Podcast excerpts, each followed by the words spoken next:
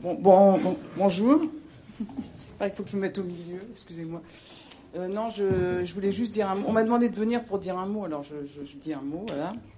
En tant que présidente euh, de la SRF et avec mes camarades Céline euh, Siama et Pierre Salvadori qui vont arriver après.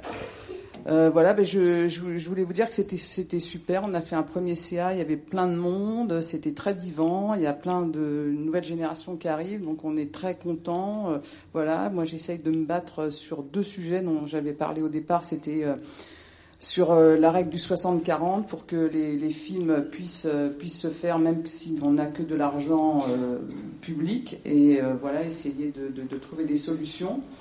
Et puis euh, sur les films sauvages, euh, c'est aussi un des grands chevals de bataille de, de, la SRF cette année. Voilà, donc euh, on va essayer de, de, trouver des solutions pour que ces films puissent continuer à se faire. voilà. Et bon, je vais vous passer la, parole à Catel. Merci d'être venu. À tout à l'heure. Et voilà. Et, voilà. Merci. Bah, salut à tous. Merci Catherine. Euh, donc moi aussi, je suis, membre de, ce très beau nouveau euh, conseil d'administration, qui en effet est, plein de, générations différentes. Et une des raisons pour lesquelles on, avait créé cette, école de la SRF, c'est justement parce qu'il y avait un vrai renouvellement des générations euh, au sein de, notre association et qu'on avait envie de, se mettre tous au, même niveau de, connaissance, de, réflexion, de, discussion. Euh, et puis de pouvoir aussi échanger avec, euh, avec ceux ou celles qui, qui viennent pas forcément aux réunions euh, tous les 15 jours ou tous les mois, mais qui, mais qui ont envie de nous rencontrer et, d'échanger. Donc cette école de la SRF, c'est un rendez-vous qu'on a à peu près trois fois par an sur des sujets parfois un peu techniques, parfois plus artistiques. Et on est super heureux de se rendre compte que, que ça prend, que ça intéresse les gens, que, que ça fait connaître aussi nos, enfin voilà, nos, actions qui peuvent devenir les vôtres euh, demain si vous avez envie d'être euh, d'être avec nous. Alors, on a décidé d'aborder la, série, de parler de la série, pour, pour plein de raisons. Euh, d'abord parce que sûrement, je, pense qu'on peut tous faire le constat que dans notre cinéphilie aujourd'hui, la, la, série a pris une place assez incroyable. pour nous, cinéastes, cinéphiles professionnels, c'est rare de ne pas entendre un, réalisateur dire euh, cette série a été fondamentale pour moi ou je sais pas euh, The Wire c'est le, meilleur film des dernières années. Voilà c'est des choses qu'on entend quand même de plus en plus. Euh, les Sopranos ont changé ma vie je sais pas voilà. Donc il y a, quelque chose qui vient forcément nourrir nos cinématographies et, et, qui vient questionner aussi notre système à nous de production et de création euh, parce qu'on sent aussi en ce moment qu'il y, a une effervescence autour de, la série en France, qui est liée à plein de choses, hein, qui, est liée aussi à, alors, à des raisons économiques, artistiques, stratégiques de la part des chaînes. Peut-être qu'on pourra l'aborder aussi, et puis comparer aussi euh, le système dans lequel nous on est qui est extrêmement différent du système américain parce que les séries que j'ai citées, vous remarquerez, elles sont plutôt américaines. Euh, et l'histoire d'HBO n'a rien à voir avec l'histoire de Canal+. Et euh, peut-être c'est bien un moment qu'aussi dans ce débat, on, en parle parce que parce que c'est des logiques, des, des, objectifs et des manières de fabriquer les séries qui sont encore très très différents. Même si on sent, et je pense qu'on va l'aborder aussi, le modèle américain est, aussi en train de pénétrer euh, notre notre modèle et notre système de fabrication. Euh, pour le meilleur ou pas. Euh, je sais pas, moi je l'ai pas vécu, mais vous nous direz. Euh, voilà, donc on a choisi de, de, faire venir des, des, personnes qui, qui ont tout un parcours différent, euh, qui sont à un moment de leur, de leur, leur, parcours de cinéma différent aussi. Euh, voilà, il y a bon, il y a Cédric Lapiche que qu'on ne présente plus, mais qui voilà qui, qui est, je sais pas si on peut dire showrunner ou réalisateur d'une d'une série. Euh, très, très récemment, là, c'était ta dernière expérience.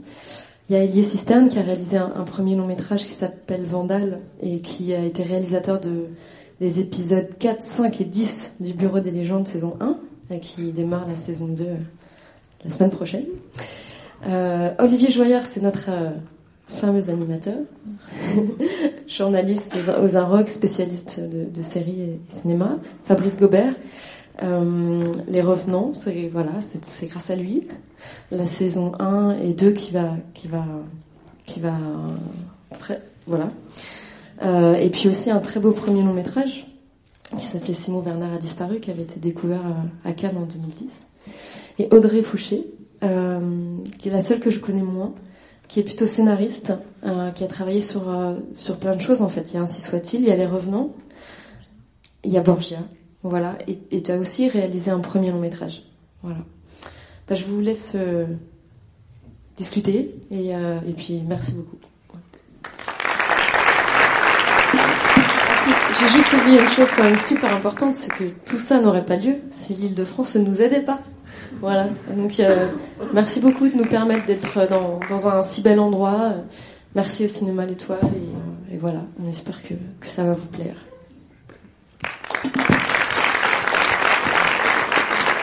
Merci beaucoup, Catel. Euh, je vais prendre la parole juste une minute pour euh, faire une sorte de petite introduction parce que euh, je crois que le thème de la soirée, donc je suis entouré de réalisateurs, c'est de se poser la question est-ce que les barrières tombent entre série et, cinéma? C'est vrai que c'est un peu le monde à l'envers parce que on, a, on a mis du temps à, donner aux séries une crédibilité artistique, hein, surtout en France, alors que et alors que les scénaristes commencent eux timidement à être connus ici comme des, auteurs à part entière, il se trouve que le débat aujourd'hui euh, autour des séries, et notamment aux États-Unis, mais on voit aussi ici en France, ce débat s'est un peu déplacé. Il est déjà ailleurs et il est dans l'analyse des liens, disons, entre le, cinéma et le petit écran, hein, notamment à propos de la place du réalisateur, qui fait l'objet de plus en plus de commentaires et de alors que, alors qu'historiquement la télé était le médium des scénaristes, c'est-à-dire leur, chasse gardée, l'endroit où personne ne, pouvait les brimer, sauf évidemment en, France, qui est quand même assez réputé pour ça, euh, y compris la télévision. Euh, voilà, on est en train de se demander si la télé ou le streaming, un peu importe, disons le genre épisodique, serait pas aussi un médium de réalisateur. Et c'est quand même un changement, moi, que je trouve assez majeur potentiellement. Euh, on peut faire la liste des, des, réalisateurs et des cinéastes importants qui ont fait de la télé depuis depuis 15 ans un peu plus pour certains. Euh, la liste, elle est assez impressionnante. Hein. Bon, elle n'est pas exhaustive, mais il y a quand même Scorsese, Gus Van Sant, euh, Barbette Schroeder, Michael Mann, David Lynch, Soderbergh, euh, Kari Fukunaga, Jane Campion, Todd Haynes, Guillermo del Toro, David Fincher, M. Night Shyamalan. Donc on se demande quand même si on n'est pas en train d'assister à, un changement de paradigme, même si c'est peut-être un, un, mot un peu exagéré, mais je suis pas certain qu'il soit finalement si exagéré que ça, parce qu'avant il n'y avait que des exceptions quand un réalisateur de cinéma réputé faisait de la télé, et puis il faisait des ce qu'on pourrait appeler de longs films. On reviendra sur cette question, mais c'est Hitchcock, euh, enfin en l'occurrence Hitchcock non, mais euh, Piala avec La Maison des Bois, Bergman quand il fait Scène de la vie conjugale, qui est quand même pour la télé suédoise au départ, Berlin Alexanderplatz de, de Fassbinder. Donc euh, voilà, on va peut-être vers un rapprochement et on va essayer de se, demander si finalement entre séries et films les barrières sont aussi rigides qu'on pourrait le croire et est-ce que pour autant il faut dire que c'est la même chose, que c'est en train de devenir la même chose? J'ai l'impression que c'est aussi une fausse piste d'essayer d'indifférencier totalement le, cinéma et la télé. Donc, euh, enfin en tout cas, nos intervenants vont répondre à, ça. Et on va essayer d'aborder ça sur de tous les points de vue, c'est-à-dire sur les opportunités de création, et sur la fabrication elle-même, parce que là, on a quand même des gens qui ont mis les mains dans le cambouis, donc c'est intéressant d'avoir euh, leur euh, leur avis, leur retour. Donc moi, ce qui m'intéresse d'abord, et ce que j'aimerais demander à, tous nos intervenants, les uns après les autres, c'est de, de, raconter leur première rencontre avec la télévision, non pas en tant que spectateur, mais en tant que réalisateur ou voilà. Audrey, toi, tu étais à la Fémis et c'est ça. Donc là, normalement, c'est voilà. Bravo. Euh, alors en fait, moi, je suis, j'ai eu la chance euh, d'arriver à un moment, euh, en fait, de, de l'histoire de la télé et du cinéma où Canal faisait ce constat. Euh, le constat qu'il n'y avait pas de showrunner en France, ils s'intéressaient à cette profession, ils s'intéressaient aux, aux, méthodes d'écriture, ils sont venus chercher à la Fémis. En tout cas, j'étais sur une shortlist euh, de gens ayant fait cette école et pouvant écrire en anglais, de gens, ils voulaient envoyer quelqu'un euh, dans la writing room de, de Tom Fontana.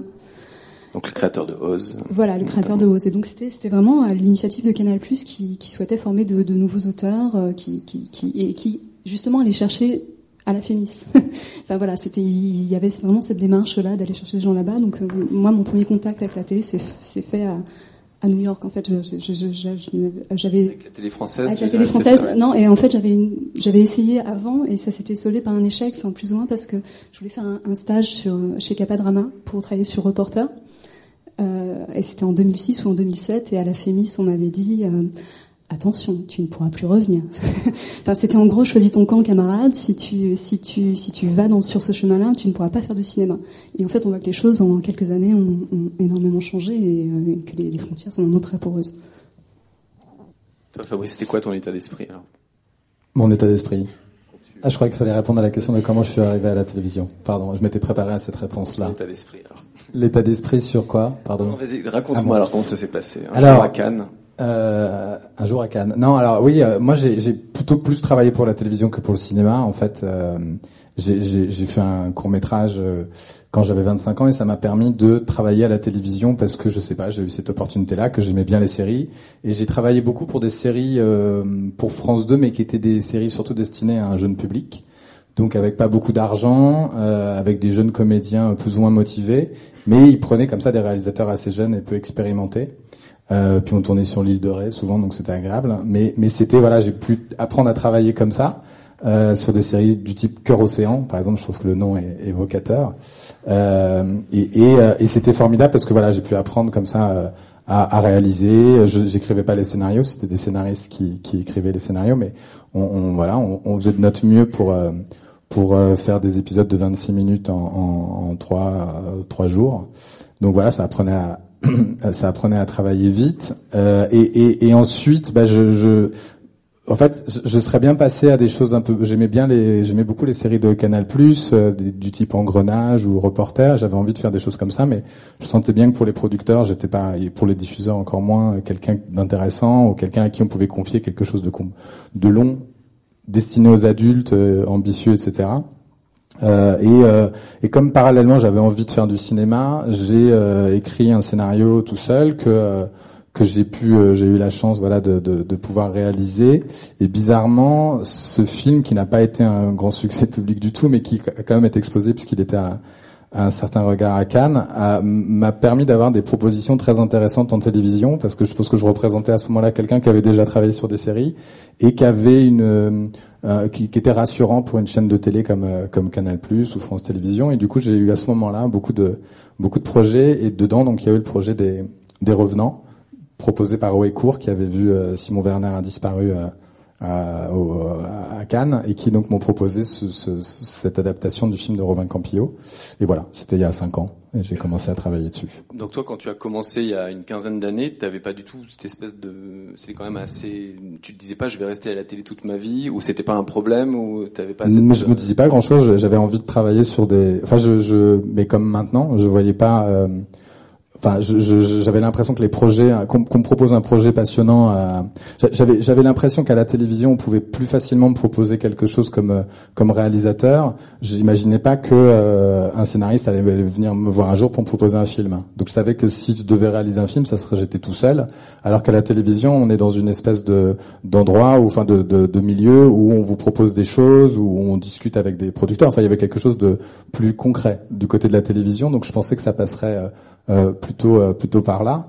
Euh, plutôt par une rencontre avec des producteurs, parce que c'est plutôt les producteurs qui mettent en relation les scénaristes avec les réalisateurs. Le producteur est vraiment euh, au centre de, de, de, de, toute production de, séries en France. C'est souvent eux qui, qui proposent les, les, voilà, qui rencontrent les scénaristes, qui choisissent les réalisateurs, qui vendent le projet aux, aux, diffuseurs. Donc, donc au cinéma, j'ai l'impression que le réalisateur qui vient sans scène, enfin c'est rare, ça arrive peut-être, euh, mais c'est rare que le, le réalisateur, surtout sur un premier film, n'ait pas écrit ou coécrit son scénario. Donc voilà, d'un côté j'étais tout seul, de l'autre côté je sentais que j'étais déjà dans un cadre et j'imaginais que ça allait se passer plutôt dans ce cadre-là. Et en fait, c'est bizarrement le cinéma qui m'a proposé de, qui m'a permis de faire des choses plus intéressantes en télé. Je me tourne vers Allier. Raconte-nous. Bah, C'était une surprise, moi, quand j'ai vu que Eric Rochant avait fait euh, appel à toi pour le bureau des gens, on se dit, euh, oui. c'est plutôt quelqu'un qui vient du cinéma d'auteur. On n'imagine pas trop que la greffe pourrait prendre comme ça. Ben moi, j'étais le premier surpris de toute façon parce que c'est vrai que mon parcours, il était. Euh, enfin, moi, j'ai un parcours voilà assez euh, jeune au sens où j'ai principalement fait des cours, des moyens métrages pendant plus longtemps que je pensais jamais en faire, mais ça m'a pris dix ans entre le moment où j'ai fait mon premier cours et et bon, j'ai fait mon premier long, même ça m'a pris. Enfin voilà, j'ai fait mon premier cours en 2002 et en 2012, je réalisais Vandal après des années d'écriture dans un endroit qui est vraiment, euh, bah, qui s'appelle le cinéma d'auteur français, mais dans lequel moi je me suis retrouvé à évoluer par, euh, comment dire, au fil de, au fil de ce qui m'arrivait, plus au fil de ce qui m'est arrivé que par pur choix. C'est-à-dire, j'ai jamais refusé de faire du cinéma commercial, jamais refusé de faire quoi que ce soit. J'ai pris le chemin là où il était et je me suis retrouvé à un moment un peu bizarre où effectivement après mon premier long qui était comme souvent pétri d'intention de vouloir faire du cinéma ouvert sur le public et en même temps exigeant, mais à un endroit où, il n'y avait pas vraiment de, confrontation avec euh, l'industrie. Je veux dire, j'étais seul avec mon producteur à chercher l'argent où on pouvait le trouver, et, heureusement, grâce à Canal+, au système des régions, etc., on a, réussi à monter le film. Après ce film-là, moi, je me suis retrouvé en me disant, bah, il faut que je me lance sur un deuxième. Je sais pas trop ce qu'a été mon premier parce que ça a été à la fois un aboutissement et puis on prend toujours. Ben, là, moi, j'ai pris aussi une claque en partie sur des choses parce que le succès public n'était pas du tout au rendez-vous. En même temps, il y a eu une reconnaissance critique, mais pas non plus là où je l'attendais. Enfin, donc c'est bon. La machine à laver d'un premier long, c'est à cet endroit où j'étais. C'était sept ans de travail pour arriver à un endroit où tu te dis ah j'ai accouché de des fois, tu te dis, j'ai accouché euh, sept ans après d'une souris, et puis je fais quoi avec? Et qu'est-ce que c'est mon deuxième? Est-ce qu'il faut que je sois plus ambitieux, moins, plus d'argent, moins, plus personnel? Enfin, et en fait, j'étais un peu dans un moment un peu de, de, doute, pas mal, et surtout à me dire, j'ai fait un long métrage, un premier long métrage d'auteur, euh, puisque c'est comme ça qu'on l'appelle, et euh, de toute façon, ça m'aidera même pas à en faire un deuxième forcément. Alors, ça m'empêchera pas non plus. Hein. Je n'étais pas non plus en train de, de m'apitoyer sur mon sort, mais je me disais, et puis avec ça, de toute façon, personne m'appellera jamais pour me commander quoi que ce soit, quoi. Je veux dire, vu le. Et là, Eric Rochant m'appelle, euh, dont j'avais découvert euh, les Patriotes, genre un an avant. Des gens m'avaient dit, euh, il y a un truc que tu as loupé dans les années 90, les Patriotes, c'est génial, faut que tu vois ça, tu vas adorer. Et effectivement, j'ai adoré. Et donc, le, je reçois un coup de fil où le mec me dit, Eric Rochant pense à vous pour réaliser une partie des épisodes de sa première saison, qui, de cette série qu'il a conçue, etc., etc. Et euh, est-ce que vous voulez le rencontrer? Donc en fait, je me suis retrouvé pris presque au piège de mes propres euh, fantasmes et contradictions. C'est-à-dire, j'ai dit, j'étais là euh, et Catel qui est là m'a dit ah non mais tu ne peux pas ne pas l'appeler là parce que ça fait un mois que tu nous dis que personne va t'appeler donc il t'appelle, tu vas. Et, et donc j'y suis non mais voilà dans des discussions comme ça un peu et j'y suis allé avec l'admiration que j'avais pour Rochant cinéaste à un moment donné de sa carrière. Enfin voilà, pour moi je pense qu'on est les cinéastes des meilleurs films qu'on fait. Donc pour moi, Eric Rochant est un cinéaste important.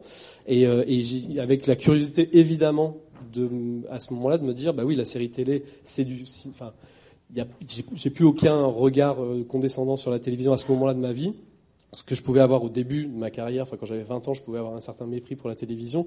À 32 ans, après effectivement The Wire, Les Sopranos et tout le reste, j'étais complètement ouvert. Et je suis arrivé et il m'a proposé euh, une place très particulière qui était de dire, ben oui, tu viens ici pour être réalisateur technique et tu ne seras ni auteur de quoi que ce soit, et ni euh, euh, voilà, ni auteur de quoi que ce soit, d'aucun choix absolument massif. Tu seras un réalisateur technique. Et là, je me suis dit, ok, je fais quoi? Est-ce que je vends Qu'est-ce qui se passe? Et, et, on a fait un pacte verbal et puis aussi, enfin, on a fait un pacte et, et, et je me suis lancé. Voilà. D'accord. Donc ça s'est passé comme ça. Donc en fait, plutôt que d'essayer de, de, faire un deuxième film, il faut essayer de faire une première série en fait. C'est ça que tu le message. Moi, moi, en même, non, moi à ce moment-là, je cherchais quel serait mon deuxième. On film. la difficulté du deuxième film. Voilà. Moi, j'étais à un moment. En plus, j'ai, failli. On, on, on avait essayé d'écrire les droits d'un livre qu'on avait loupé, etc. Donc ça repartait à zéro. Quand il m'a proposé ça, c'était, c'était une bénédiction. J'avais tourné, j'avais gagné ma vie, euh, et, euh, et en même temps, je me disais. Euh, parce que la place était très claire. Enfin, on en parlera tout à l'heure peut-être un peu, mais je veux dire, c'était très très clair, quoi. Merci. Cédric. Bon, vous, c'était, il y avait les années 90, Pierre Chevalier quand même. Enfin, non, le Péril Jeune, c'est pas un peu au début un projet. Euh, oui, mais bon, c'est pas vraiment, c'est pas une série, mais c'est. Non, c'est pas une série, mais c'est le, mon premier rapport à la télévision, c'était ça en tout cas. C'est-à-dire que moi, j'avais fait mon premier long métrage, euh, rien du tout, en 92, qui est sorti en 92, et euh, j'avais beaucoup souffert en le faisant parce que j'avais écrit le scénario pendant trois ans, c'est un peu le même genre d'histoire. Euh, c'était un, film difficile et j'étais un peu euh, épuisé en sortant du film.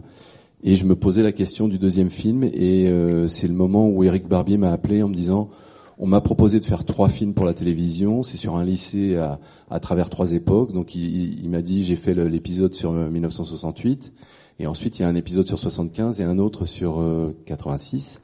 Et il m'a dit je, je vais m'arrêter après le premier. Donc est-ce que tu veux faire celui de 75 Donc euh, ce qui m'a beaucoup plu dans la proposition, c'est le fait que je n'avais que six mois pour écrire et réaliser, et que euh, j'avais juste quatre contraintes qui étaient de récupérer le même acteur pour faire le proviseur, un acteur que que euh, Eric Barbier avait. Enfin voilà, c'était vraiment des petites contraintes. Il y avait une espèce de suite comme ça qu'il fallait qu'il fallait faire, mais par contre j'étais libre de, de faire le scénario que je voulais. J'ai fait appel à deux copains de lycée, Santiago Amigorena et Alexis Galmo, avec qui j'étais au lycée, et à l'époque on avait 30 ans, et l'un était devenu scénariste, l'autre était devenu plutôt romancier. Et on s'est dit, voilà, euh, voyons-nous, écrivons une histoire en, en, se basant sur nos souvenirs de lycée. Donc on a écrit ça, mais vraiment, euh, l'idée c'était de faire un film. C'est-à-dire que moi, je, ne voulais pas faire de différence entre entre le fait qu'avant j'avais fait un long métrage et, là c'était un, film pour la télé. Le, seul truc qui me plaisait, euh, c'était de faire un film où il fallait écrire le scénario en un mois, en deux mois. Et, et c'est vrai que par rapport à ce que j'avais vécu avec euh, l'écriture où j'avais trouvé ça très difficile. Euh, je m'étais dit voilà ça sera plus enfin voilà il y avait une idée de rapidité que j'aimais bien et euh, l'autre truc que je voulais dire par rapport à ça c'est que finalement on, m'a dit comme Audrey euh, n'y va pas tu ne pourras pas revenir parce qu'effectivement il y avait cette barrière très forte entre le cinéma et la télévision et je me disais voilà faire un deuxième film qui est du côté de la télévision est-ce que ça ça va pas m'empêcher ensuite de refaire du cinéma? Ça n'a pas été le cas. En plus, il y a eu cette histoire un peu étrange que le film, un an après le passage sur Arte, il est devenu un film de cinéma. C'est-à-dire que les gens de Gaumont ont voulu le sortir au cinéma. Donc, euh, donc justement, euh, le fait de ne pas traiter ça pour de la télé, finalement, ça, ça, ça a peut-être porté ses fruits. Et donc voilà, ça, ça a été le, premier rapport à la télé. Ouais. Et là, il y a un flash forward de quelques années à faire. Et le premier rapport aux séries, c'est plus récent là. C'est plus récent, donc c'est vrai. Enfin, tout ce qu'on a dit là jusqu'à présent sur le fait que Aujourd'hui, je pense qu'en tant que spectateur, on ne peut plus considérer qu'une série télé euh, n'est pas un, objet culturel ou n'est pas euh, du cinéma d'une certaine façon. Euh, c'est vrai que moi, j'ai découvert ça avec euh, Six Feet Under, où ça a été un, choc artistique, et je sais que euh, depuis, c'est certainement il y a un peu de Six Feet Under dans Paris, par exemple, dans le film que j'ai fait, où voilà, c'est un, film qui m'a beaucoup influencé. J'ai découvert avec ça que euh, finalement, après avoir vu la première saison, enfin toutes les saisons de, de Six Feet Under, j'avais vu 60 heures de film et que ça, c'est pour moi, c'était ça la révolution, c'est que c'était pas juste une autre façon de raconter des histoires, mais c'était un autre rapport au temps aussi, un autre rapport au personnage, parce qu'on peut rentrer beaucoup plus dans la complexité d'un personnage, parce qu'il y a un personnage qui va être méchant euh, cinq épisodes et puis euh, et puis euh, super gentil après ou le contraire. Euh, donc ce carcan, parce que après ça on voit ça comme un carcan, c'est que le cinéma, il nous donne une, un créneau entre euh, une heure et quatre heures, quoi. Euh, et que finalement là, le, le, rapport au temps explose, et du coup ça offre d'autres possibilités de narration. Donc euh, moi c'est une des choses qui m'a tenté pour pour aller vers la série. Et le, j'aimerais qu'on peut-être qu'on regarde le, qu'on étudie un peu vos cas particuliers à chacun quand même, qu'on voit un peu comment vous avez travaillé. Euh, euh et peut-être qu'on regarde déjà la bande-annonce. Enfin, il y a des extraits et il y a une bande-annonce qui est celle de des Revenants saison 2 qui commence lundi sur euh, Canal+. Et voilà, comme ça on discutera après avec euh, Fabrice et Audrey, pardon.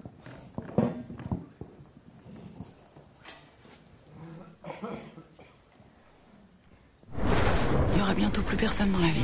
Vous devriez partir vous aussi.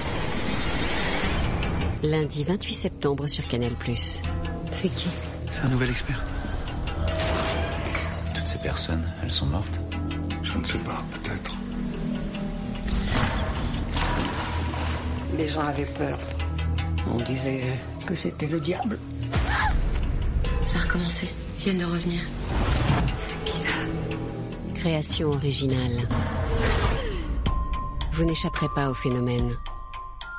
Les Revenants, chapitre 2, lundi 28 septembre sur Canal+. Alors, je... ça remarche, oui. Alors, plutôt que de, faire une espèce d'analyse de, ce, que, raconte la série ou de choses comme ça, moi, ce qui m'intéresse vraiment, et je pense qu'il intéresse plus euh, les gens qui sont présents ici ce soir, c'est de savoir comment vous avez fait. Parce qu'en fait, faire une série en France, euh, réaliser une série, l'écrire, c'est une forme d'artisanat, ou en tous les cas, on cherche, quoi. Voilà. Comme vous n'êtes pas la première série, euh, évidemment, à exister en France, mais une des premières qui s'est vraiment posé la question de qui est l'auteur de cette série. En l'occurrence, le créateur, c'est Fabrice. Est-ce que tu peux m'expliquer déjà un peu, euh, vous avez changé de méthode entre les deux saisons, justement? Est-ce que tu peux m'expliquer un peu l'histoire de Non, mais on n'a pas arrêté de changer de méthode, en fait, et on, je suis pas sûr qu'on ait trouvé la, bonne méthode, sinon on n'aurait pas fait euh, euh, ces épisodes en 5 ans, parce que là-dessus, on a été quand même moins rapide que les Américains, ou même ou les Scandinaves ou les Anglais. Non, en fait, c'était très compliqué. Et, et, évidemment, quand j'ai commencé à travailler sur la série, j'avais Bon, il y avait en tête le film de Robin Campillo, il y avait des, des scénaristes qui avaient déjà travaillé sur le projet, mais j'ai senti quand même assez vite que je pouvais pas euh, travailler tout seul sur quelque chose d'une telle ampleur. Euh, J'imaginais pas qu'il y ait plusieurs saisons, j'étais déjà euh, sur ces huit épisodes, je, voyais à peu près quel personnage on pouvait euh, imaginer, quelle situation, et ça m'a parlé tout de suite, ça m'a, voilà, ça m'a, ça, ça a fait fonctionner mon imaginaire, mais après je me suis dit qu'il fallait que je travaille avec d'autres personnes, et ça a été très très compliqué. Pas seulement de, enfin, c'est, on a l'impression parce que les, de l'extérieur, et les Américains nous font la leçon là-dessus euh, souvent, en disant, euh, en France, vous savez pas travailler à plusieurs scénaristes. Et euh, eux, ils ont effectivement ces writers room où ils sont 10, etc. Et on a l'impression que ça va de soi, que c'est évident, mais c'est très très compliqué à mettre en place. Euh, c'est compliqué à plein de niveaux. C'est compliqué parce que on, déjà on sait pas comment faire. Moi, c'était la première fois que j'écrivais une série. Alors je m'étais déjà retrouvé en contact avec des scénaristes de série. Je voyais comment ils, fonctionnaient et tout ça, mais mais il faut choisir les scénaristes avec lesquels on, avait envie, on a envie de travailler. il faut euh, s'organiser. Il faut savoir comment est-ce qu'on travaille sur huit épisodes. Est-ce qu'on travaille d'abord sur l'histoire générale, puis ensuite sur les sur les épisodes en particulier? Euh, Est-ce qu'il faut J'ai eu une première période où on a travaillé à, deux scénaristes avec Emmanuel Carrère. On avait vraiment envie de faire une une co, enfin de, de, d'être deux pour écrire euh, les huit épisodes et puis que chacun réalise quatre épisodes. Ça s'est pas fait. Ensuite, j'ai été rejoint par quatre auteurs avec lesquels, avec certains ça a marché, d'autres ça n'a pas marché. Euh, ensuite, je me suis retrouvé tout seul. Et ensuite, euh, j'ai rencontré Audrey, donc ça pour la deuxième saison, ce qui était une chance. On a travaillé avec deux autres auteurs et même là, euh, on a mis effectivement un an et demi, deux ans à écrire ces épisodes parce que non seulement la, la, technique, on l'a, l'organisation, on l'a pas forcément, mais on, essaye de, on essaye de l'acquérir. Et puis Audrey avait en plus une expérience dont elle pourra parler aux États-Unis, donc alors, on, on, on, avait, euh, on voyait comment comment faisait le modèle mais c'est quelque chose. C'est déjà très difficile d'écrire euh, en général. C'est très difficile d'écrire à plusieurs. Ça va pas de soi. Et puis moi, je, je veux bien essayer d'être un, un, scénariste compétent, mais être un, un, un, directeur de scénariste. Enfin, je sais pas comment on peut dire ça. C'est ce qui est le rôle d'un showrunner, c'est-à-dire d'être celui qui dit bon bah toi tu vas travailler sur cette histoire, toi sur cet épisode, etc. C'est encore un autre métier qui est compliqué, qu'il faut apprendre, à, à, qu'il faut euh, faut, faut, apprendre comment ça fonctionne. Et puis voilà c'est un, problème d'équipe. Sur sur un tournage ça me paraît clair les responsabilités sont extrêmement euh, j'ai plus d'expérience de réalisateur que de scénariste sur un tournage. Chacun a son rôle dans un groupe de scénaristes comme ça qu'on soit 4 5 6 7 les rôles sont pas très très clairs. C'est un peu compliqué. Tout le monde cherche dans tous les sens. Et au bout d'un moment cette organisation elle fait défaut. Et ça peut nous emmener à aller pas suffisamment vite euh, voilà, et, et euh, donc je sais pas si j'ai répondu à la question. Tu as fait la différence tout de suite entre scénariste et réalisateur sur la série que pas, parce que quand tu fais un, ton premier film, tu, tu es deux à la fois et c'est finalement ça, ça va ensemble quoi. Là, c'était pas le même geste pour toi, c'était pas la même. Oui, oui, oui, parce que pardon. Oui, oui, parce que pour moi, l'écriture était déjà un. Et puis c'est comme ça qu'on fonctionne en, en série, c'est-à-dire que en gros, bon, ça c'est on doit écrire tous les épisodes avant de tourner. En, France, on fait comme ça, ce qui n'est pas forcément le cas aux États-Unis, surtout que sur les sur les séries installées. Mais nous, on, avait besoin d'écrire les 8 pour tourner les 8. Au final, c'est pas vraiment ce qui s'est passé parce qu'on continuait à écrire pendant le tournage et que c'était compliqué. Mais mais normalement, c'était ça. Donc il y avait vraiment une première phase d'écriture. Et euh, j'avais l'intention de ne pas réaliser tous les épisodes. Il y avait huit épisodes. De toute façon, euh, je pensais qu'on serait euh, deux réalisateurs. Mais j'avais envie de réaliser parce que c'était mon plaisir, quoi. C'était mon envie principale en deuxième saison, tu as changé un peu de. Et donc non, en deuxième saison, j'ai changé. Première saison, tu as réalisé les quatre premiers et Frédéric Mermoulé les quatre derniers. Sur la sur la première saison, pour la réalisation, on était, on a vraiment fait quatre épisodes et quatre épisodes, ce qui était un peu compliqué parce que euh, le tournage se scindait vraiment en deux et j'ai eu l'impression à un moment que je qu'il manquait euh, quelqu'un qui puisse aider le, deuxième réalisateur, en l'occurrence Frédéric Mermou, à euh, aller au bout des scénarios, que les scénarios étaient peut-être pas suffisamment aboutis, donc je me suis senti trop absent et j'ai petit à petit je me suis glissé sur le tournage ce qui était très compliqué parce que deux réalisateurs sur un plateau en même temps c'est très très compliqué.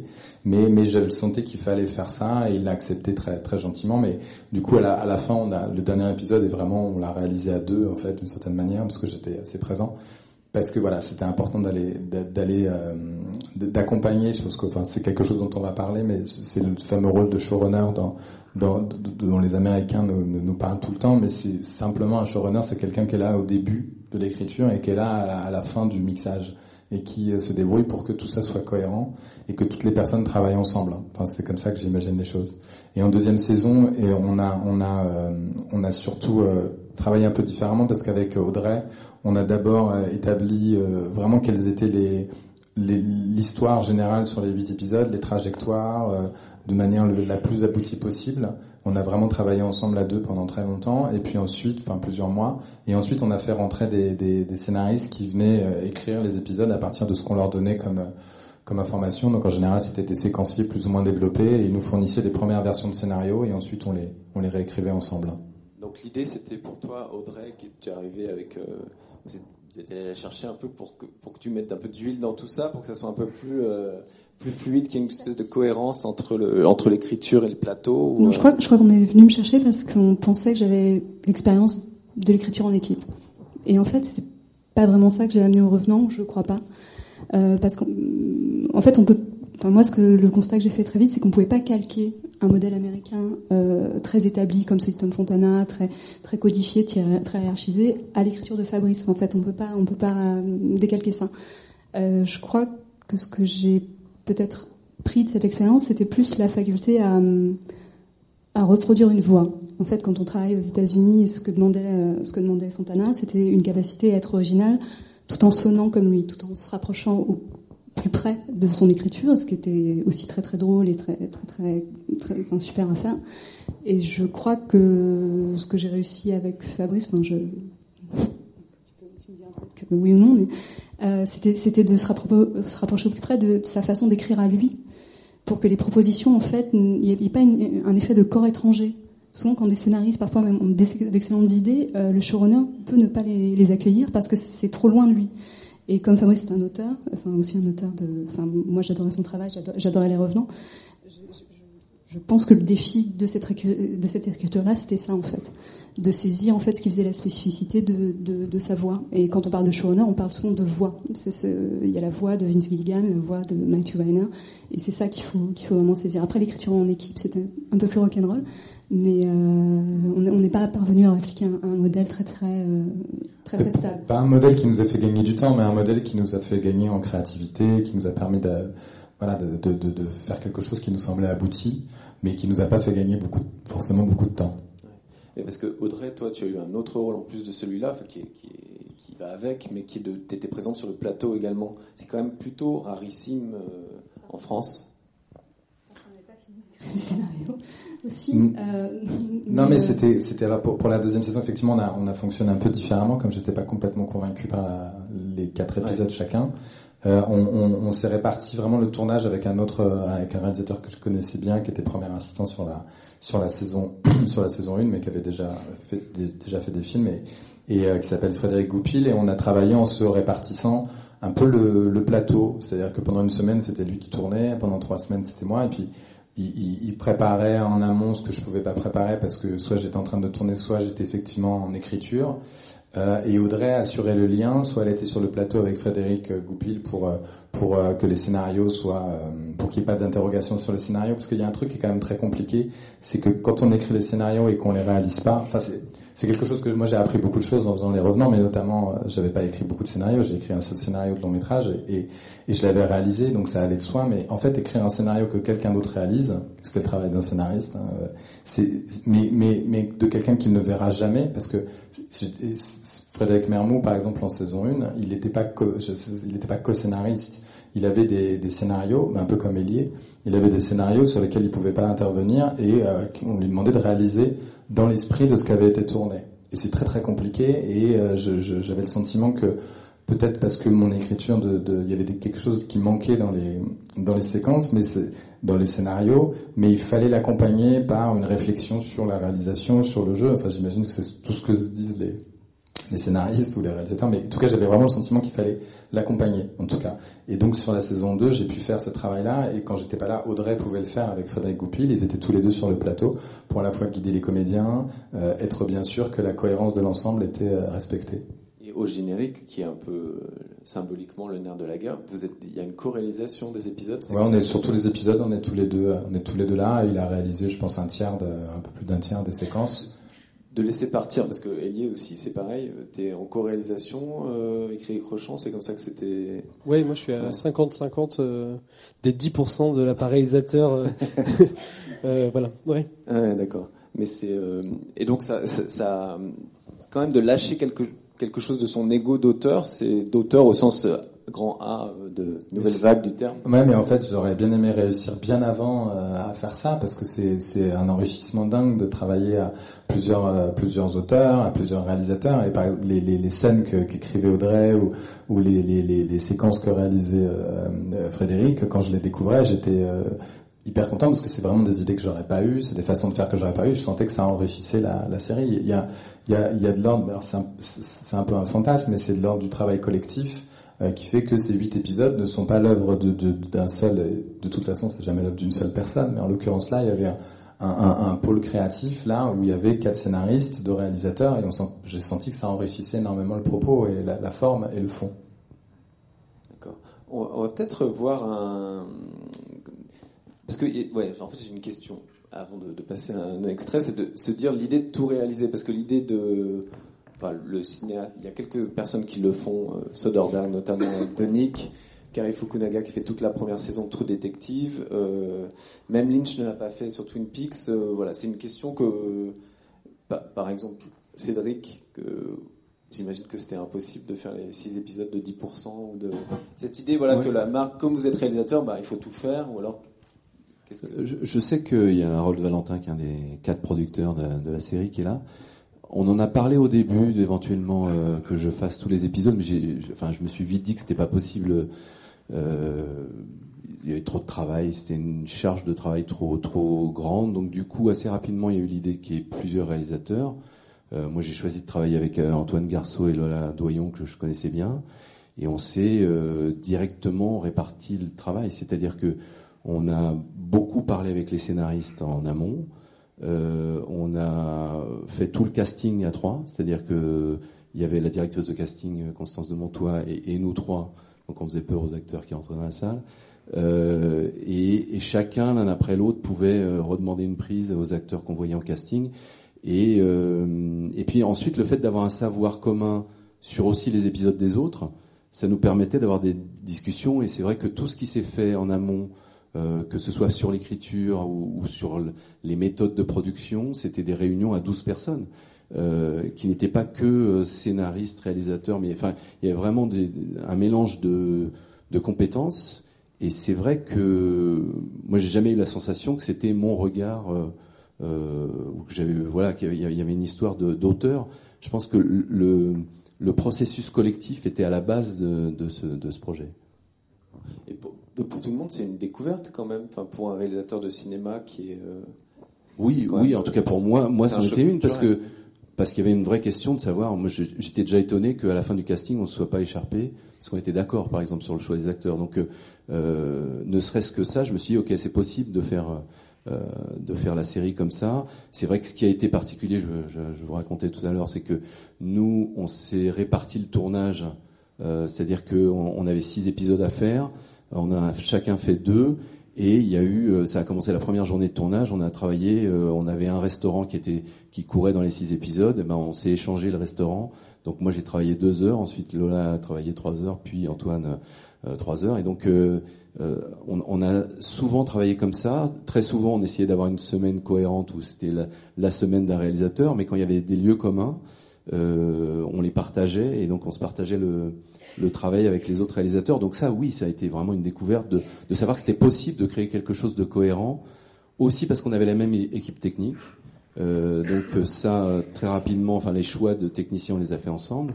Et, c'est vrai que du coup, ça permet d'être dans une logique collective pour la création. Justement, moi, sur la place du réalisateur, j'aimerais qu'on voit les extraits du Bureau des légendes que Elie a réalisé. Euh, ouais, tu on doit, non, on doit, on doit prévenir, on doit vous prévenir, ça, ça va pas être. on Visuellement, pourra tu veux toujours dire que c'est de la faute de la qualité, comme ça, de, de l'image, mais malheureusement, la- la- l'extrait, les extraits, on, on les avait choisis un peu longs, un peu larges, c'est-à-dire ça, ça dure 5 minutes en tout, donc 5 minutes c'est quand même assez long. Euh, non, mais juste pour dire que c'est extrêmement de, c'est d'extrêmement mauvaise qualité. C'est, ça pixelise dans tous les sens parce que c'est un export d'export. Bon, je vous passe les détails, mais du coup, euh, voilà, préparez-vous à ça. euh, le- pensez à autre chose si c'est trop dur, mais euh, quand même, non, il faut vous le dire parce que c'est, vraiment, on dirait euh, que c'est tourné avec un téléphone portable, alors que c'est quand même un peu léché, même limite trop. Comme, voilà.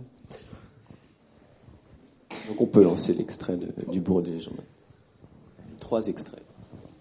Oui, c'est trois scènes à la suite, euh, à différents pas à la moments de, suite, non. ouais, à différents moments de la série. euh, voilà. Moi, c'était ambigu. Sa main sur la vôtre, c'est ambigu. Dans sa main sur la souris. Bah, il y avait ma main entre sa main et la souris. Vous étiez gêné Un peu, ouais. Alors il vous drague. S'il y a rien, on sent rien. À moins d'être érotomane. Vous êtes érotomane? Mais non, je crois pas. Alors il vous drague. Ok. C'est la merde. J'ai rien fait, moi. En plus, pour moi, il est iranien, il est marié, il est en mission officielle. Ben justement, vous êtes jeune, vous êtes nouvelle, vous êtes interdite. Ça fait trois bonnes raisons. Je fais quoi, là? Vous faites attention. Il faut surtout pas céder. Déjà parce que... Déjà parce que non? Voilà. Et aussi parce que si vous commencez quelque chose avec lui maintenant, il vous emmènera jamais en Iran. Donc je le jette? Oui, mais pas n'importe comment. Si vous le mettez trop mal à l'aise, s'il a l'impression que vous vous foutez de lui, que vous le méprisez ou qu'il vous dégoûte, après c'est terminé. L'Iran, plus aucune chance. Il vous y emmènera jamais. Fin de l'histoire. Ok, donc je fais quoi, alors?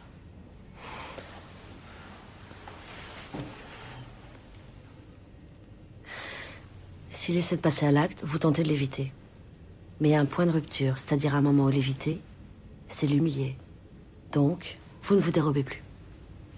Vous le laissez venir. Et là, Oui vous verrez, ça dépend de l'animal en face. Vous devez le désarmer. Vous trouverez.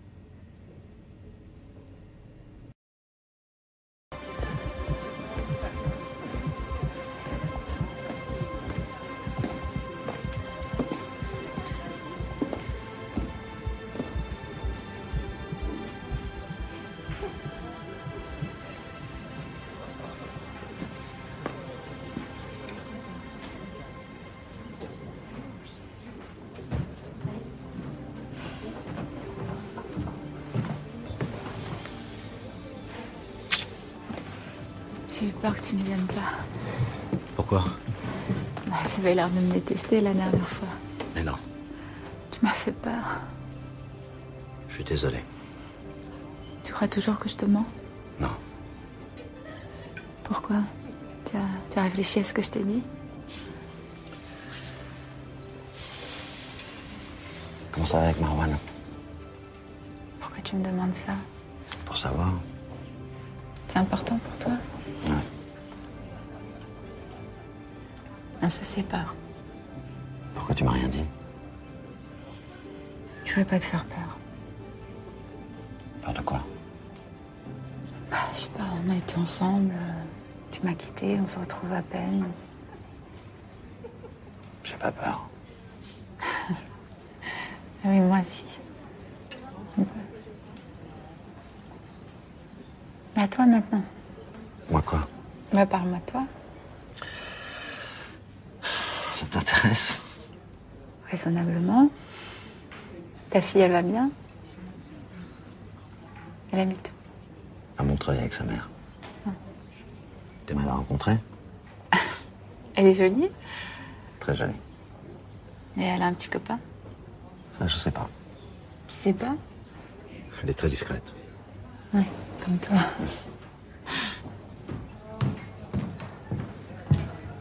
Nadia. Qui fait? Nadim. Je suis un collègue de Nadia. Paul Lefebvre, enchanté.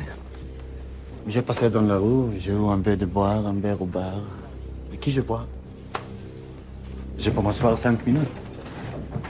Bien sûr.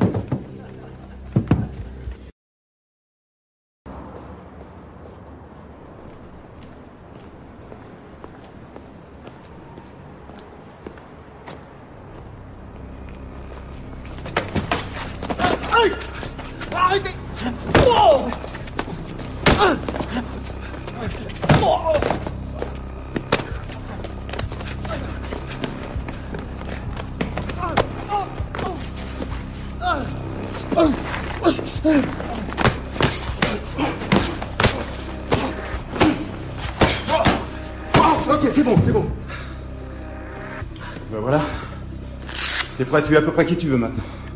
Juste avec tes mains. Et ça va pas te servir à grand chose en beau. Maintenant, je vais t'apprendre à te faire casser la gueule. Je vais te rentrer dedans. Moi, je fais quoi? Tu fais rien. T'es juste un pauvre libraire, un, médecin, un prof. Je sais pas quelle couverture tu auras. T'es juste un pauvre type qui se fait agresser sans raison. Je fais rien. Non. Non, mets pas le casque.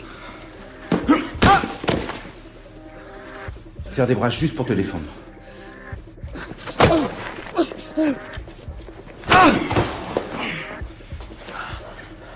Les viscères. En haut, t'as les coudes qui font le boulot.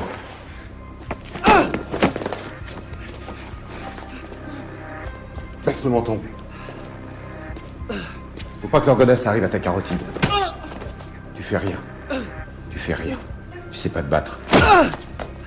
Si tu te sens partir, tu laisses partir. Tu seras plus détendu. Les coups font moins mal.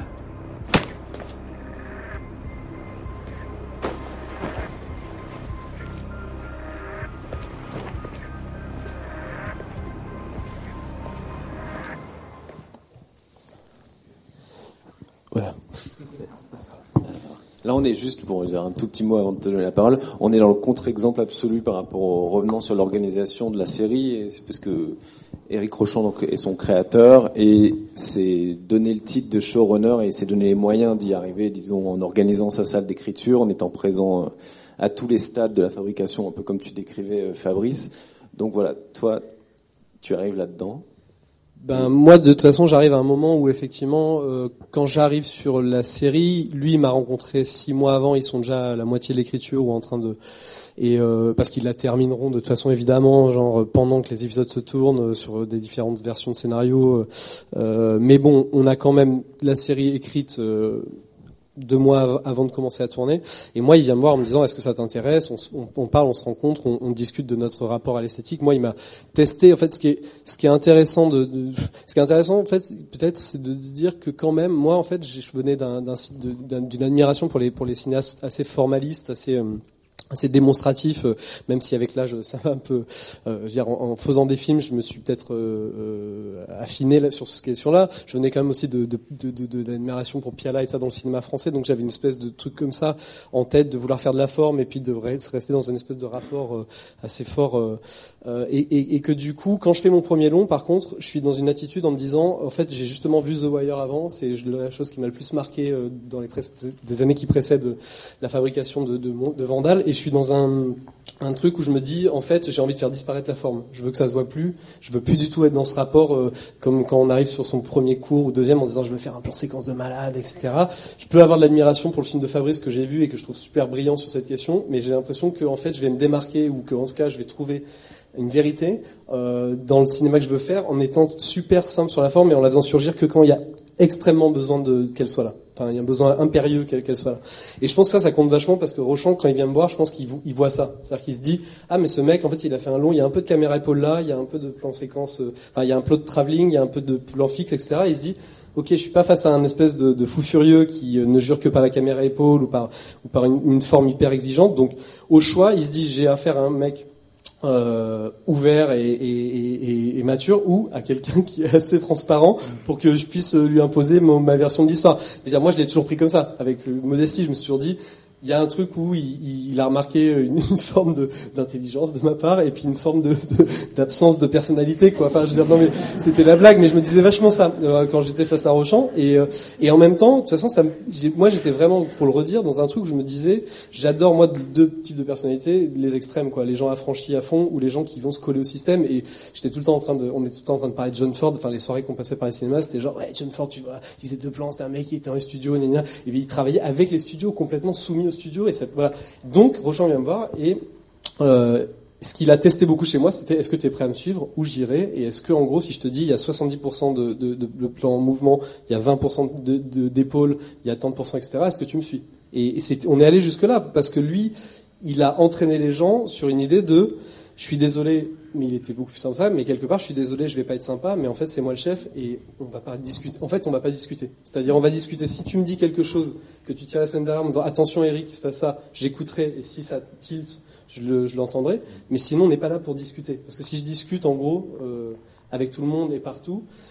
Et, et donc voilà. Donc moi, je me suis vachement. euh, C'est pas lui qui fait le découpage quand même de tes alors non, non. En fait, ce dont on parlait, par contre, c'est mais ça c'est hyper intéressant aussi parce que moi je suis arrivé en même temps assez, euh, je veux dire, euh, un peu chien fou, enfin jeune entre guillemets sur le côté, j'ai envie de de- d'en de, découdre un peu, et en même temps j'étais quand même curieux et de me dire oui comment ça va se passer? Bon j'ai deux épisodes, mais ils arrivent entre tel et tel épisode. Enfin jamais jamais quand même fait ça du tout. Donc j'étais modeste au sens où je me disais euh, ouais je sais pas quoi. Donc je venais le voir en lui disant comment on va faire. Et donc tout ce qui m'imposait me paraissait bah c'était un peu nouveau quoi. Retourner à l'école euh, entre guillemets même si c'était pas l'école mais se resoumettre à une autorité, être dans un truc de hiérarchie. C'était après des années de cinéma d'auteur euh, où euh, en gros le producteur c'est juste des engueulades que tu as avec lui au café mais il n'y a pas de bon. Euh, du coup moi j'ai écouté et à un moment je lui ai carrément dit bon alors Eric voilà j'ai tout préparé alors en fait cette séquence que je voudrais faire c'est j'arrive alors plan large on, avance vers le personnage et il m'a dit stop stop on arrête tout on arrête stop arrête-toi là et j'étais là euh, quoi mais pourquoi ça va pas plan large pour serrer alors non j'exagère mais j'étais quand même un peu comme ça et il m'a dit non mais arrête-toi parce que si tu me donnes ça je vais te je vais te retourner quoi. Enfin, si tu me donnes ça, là, je vais rentrer dedans et je vais dire ah non, ça va pas. Pourquoi tu veux faire un plan là comme ça? Et donc il m'a dit, enfin moi, je te, ne me dis pas ce que tu veux faire. Juste, j'ai besoin que tu fasses. Quand tu couvres une scène, j'ai besoin que tu la couvres enfin que tu la filmes vraiment, pas que tu te permettes de dire cette partie on s'en fout. euh, pas que tu la retournes à ton avantage en disant en fait pour moi c'est une histoire d'amour mais ça se voit pas dans ce comment c'est écrit mais moi je vais le filmer comme une histoire d'amour non juste accompagne le sens porte le sens parce qu'il y a plein de choses à comprendre dans cette série et c'est vrai que là où on était dans quelque chose de particulier c'est qu'on faisait pas le petit quinquin on faisait pas une, série je veux dire euh, qui est écrite aussi bien sûr mais d'atmosphère. On faisait une série presque scientifique sur des espions qui travaillent qui ont il y a des codes dans tous les sens. Chaque mot veut dire quelque chose. Quand tu une tu peux pas remplacer un mot par un autre. Ça s'est passé des fois d'ailleurs et ça pose des problèmes parce que ben ouais il y a une écriture sur des épisodes où chaque mot est important. On parle de technique quoi. On rentre dans des bureaux dans un endroit hyper technique. Et donc il y avait quand même cette, le scénario de la série s'imposait vraiment, c'est-à-dire que c'était déjà bien écrit, ça sonnait très bien, c'était des dialogues un peu écrits comme, comme vous l'avez vu là, mais parce que c'est des personnages qui les disent, qui jouent eux-mêmes des personnages, et donc il y avait un truc comme ça qui encaissait à fond, euh, le, même des fois l'absence d'ultra-réalisme et le côté euh, écrit. Et du coup, c'est vrai que ça s'imposait. Mais on était assigné à ça. Et moi, quand même, ce que je remarque, c'est que la série, quand elle est moins bien, il y a Camille de Casseno, je crois qu'il est là, qui est une très bonne scénariste. Je sais pas si elle est là, mais en tout cas, de toute façon, c'est super bien écrit. Les, les passages de la série qui se passent moins bien sont des passages qui, au scénario, euh, c'est vrai, c'est vrai. Moi, j'ai hérité des épisodes 4-5. Plein de gens m'ont dit, ouais, ils sont super tes épisodes. Les scénarios des épisodes 4-5 étaient genre, il y avait une espèce d'accélération, de montée en puissance, etc. Ça portait la réalisation.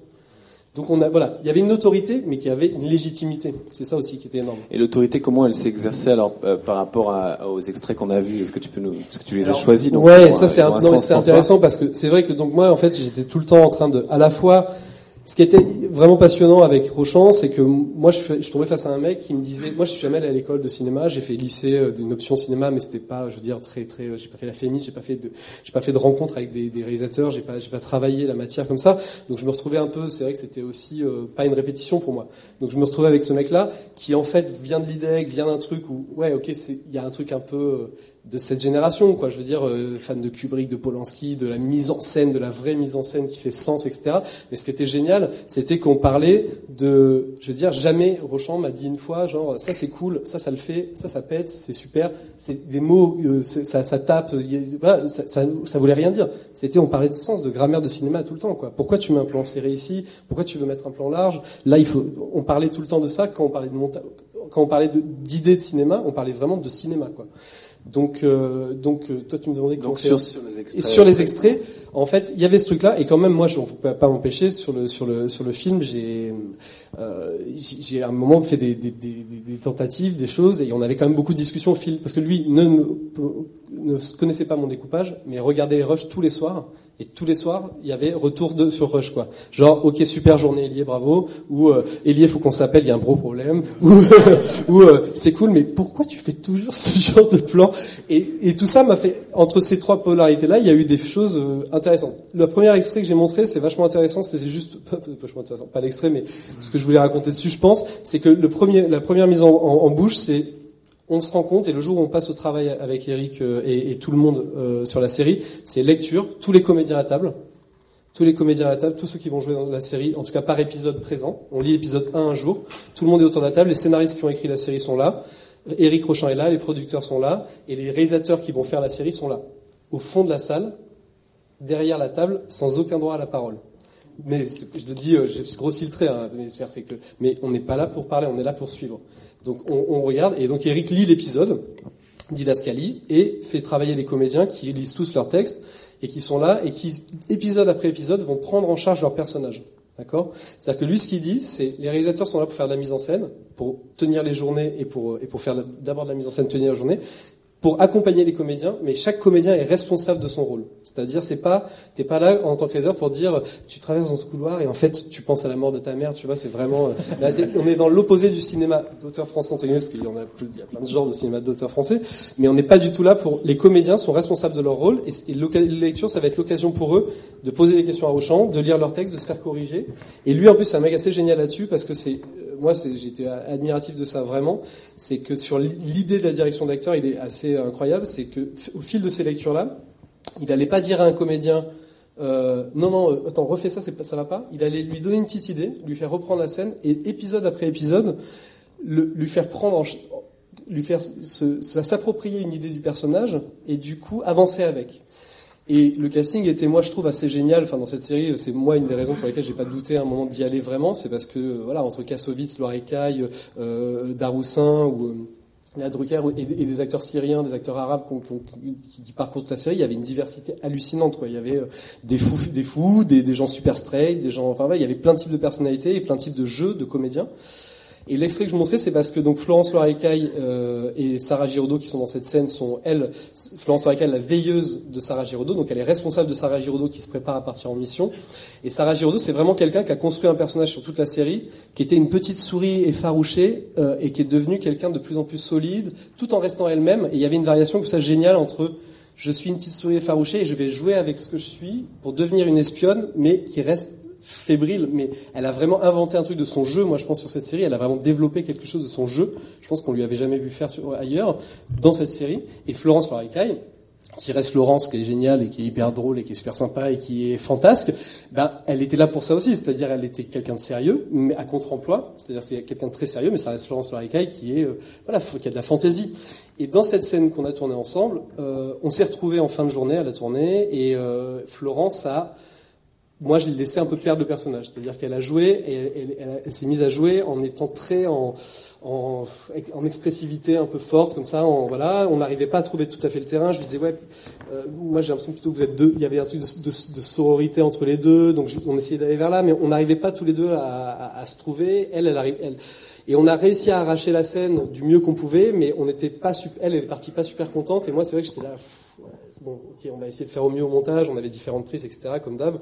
On fait le montage de cette séquence qui par ailleurs est mise en scène de façon assez dans un petit espace, voilà, donc c'était plus la direction d'acteur qui comptait.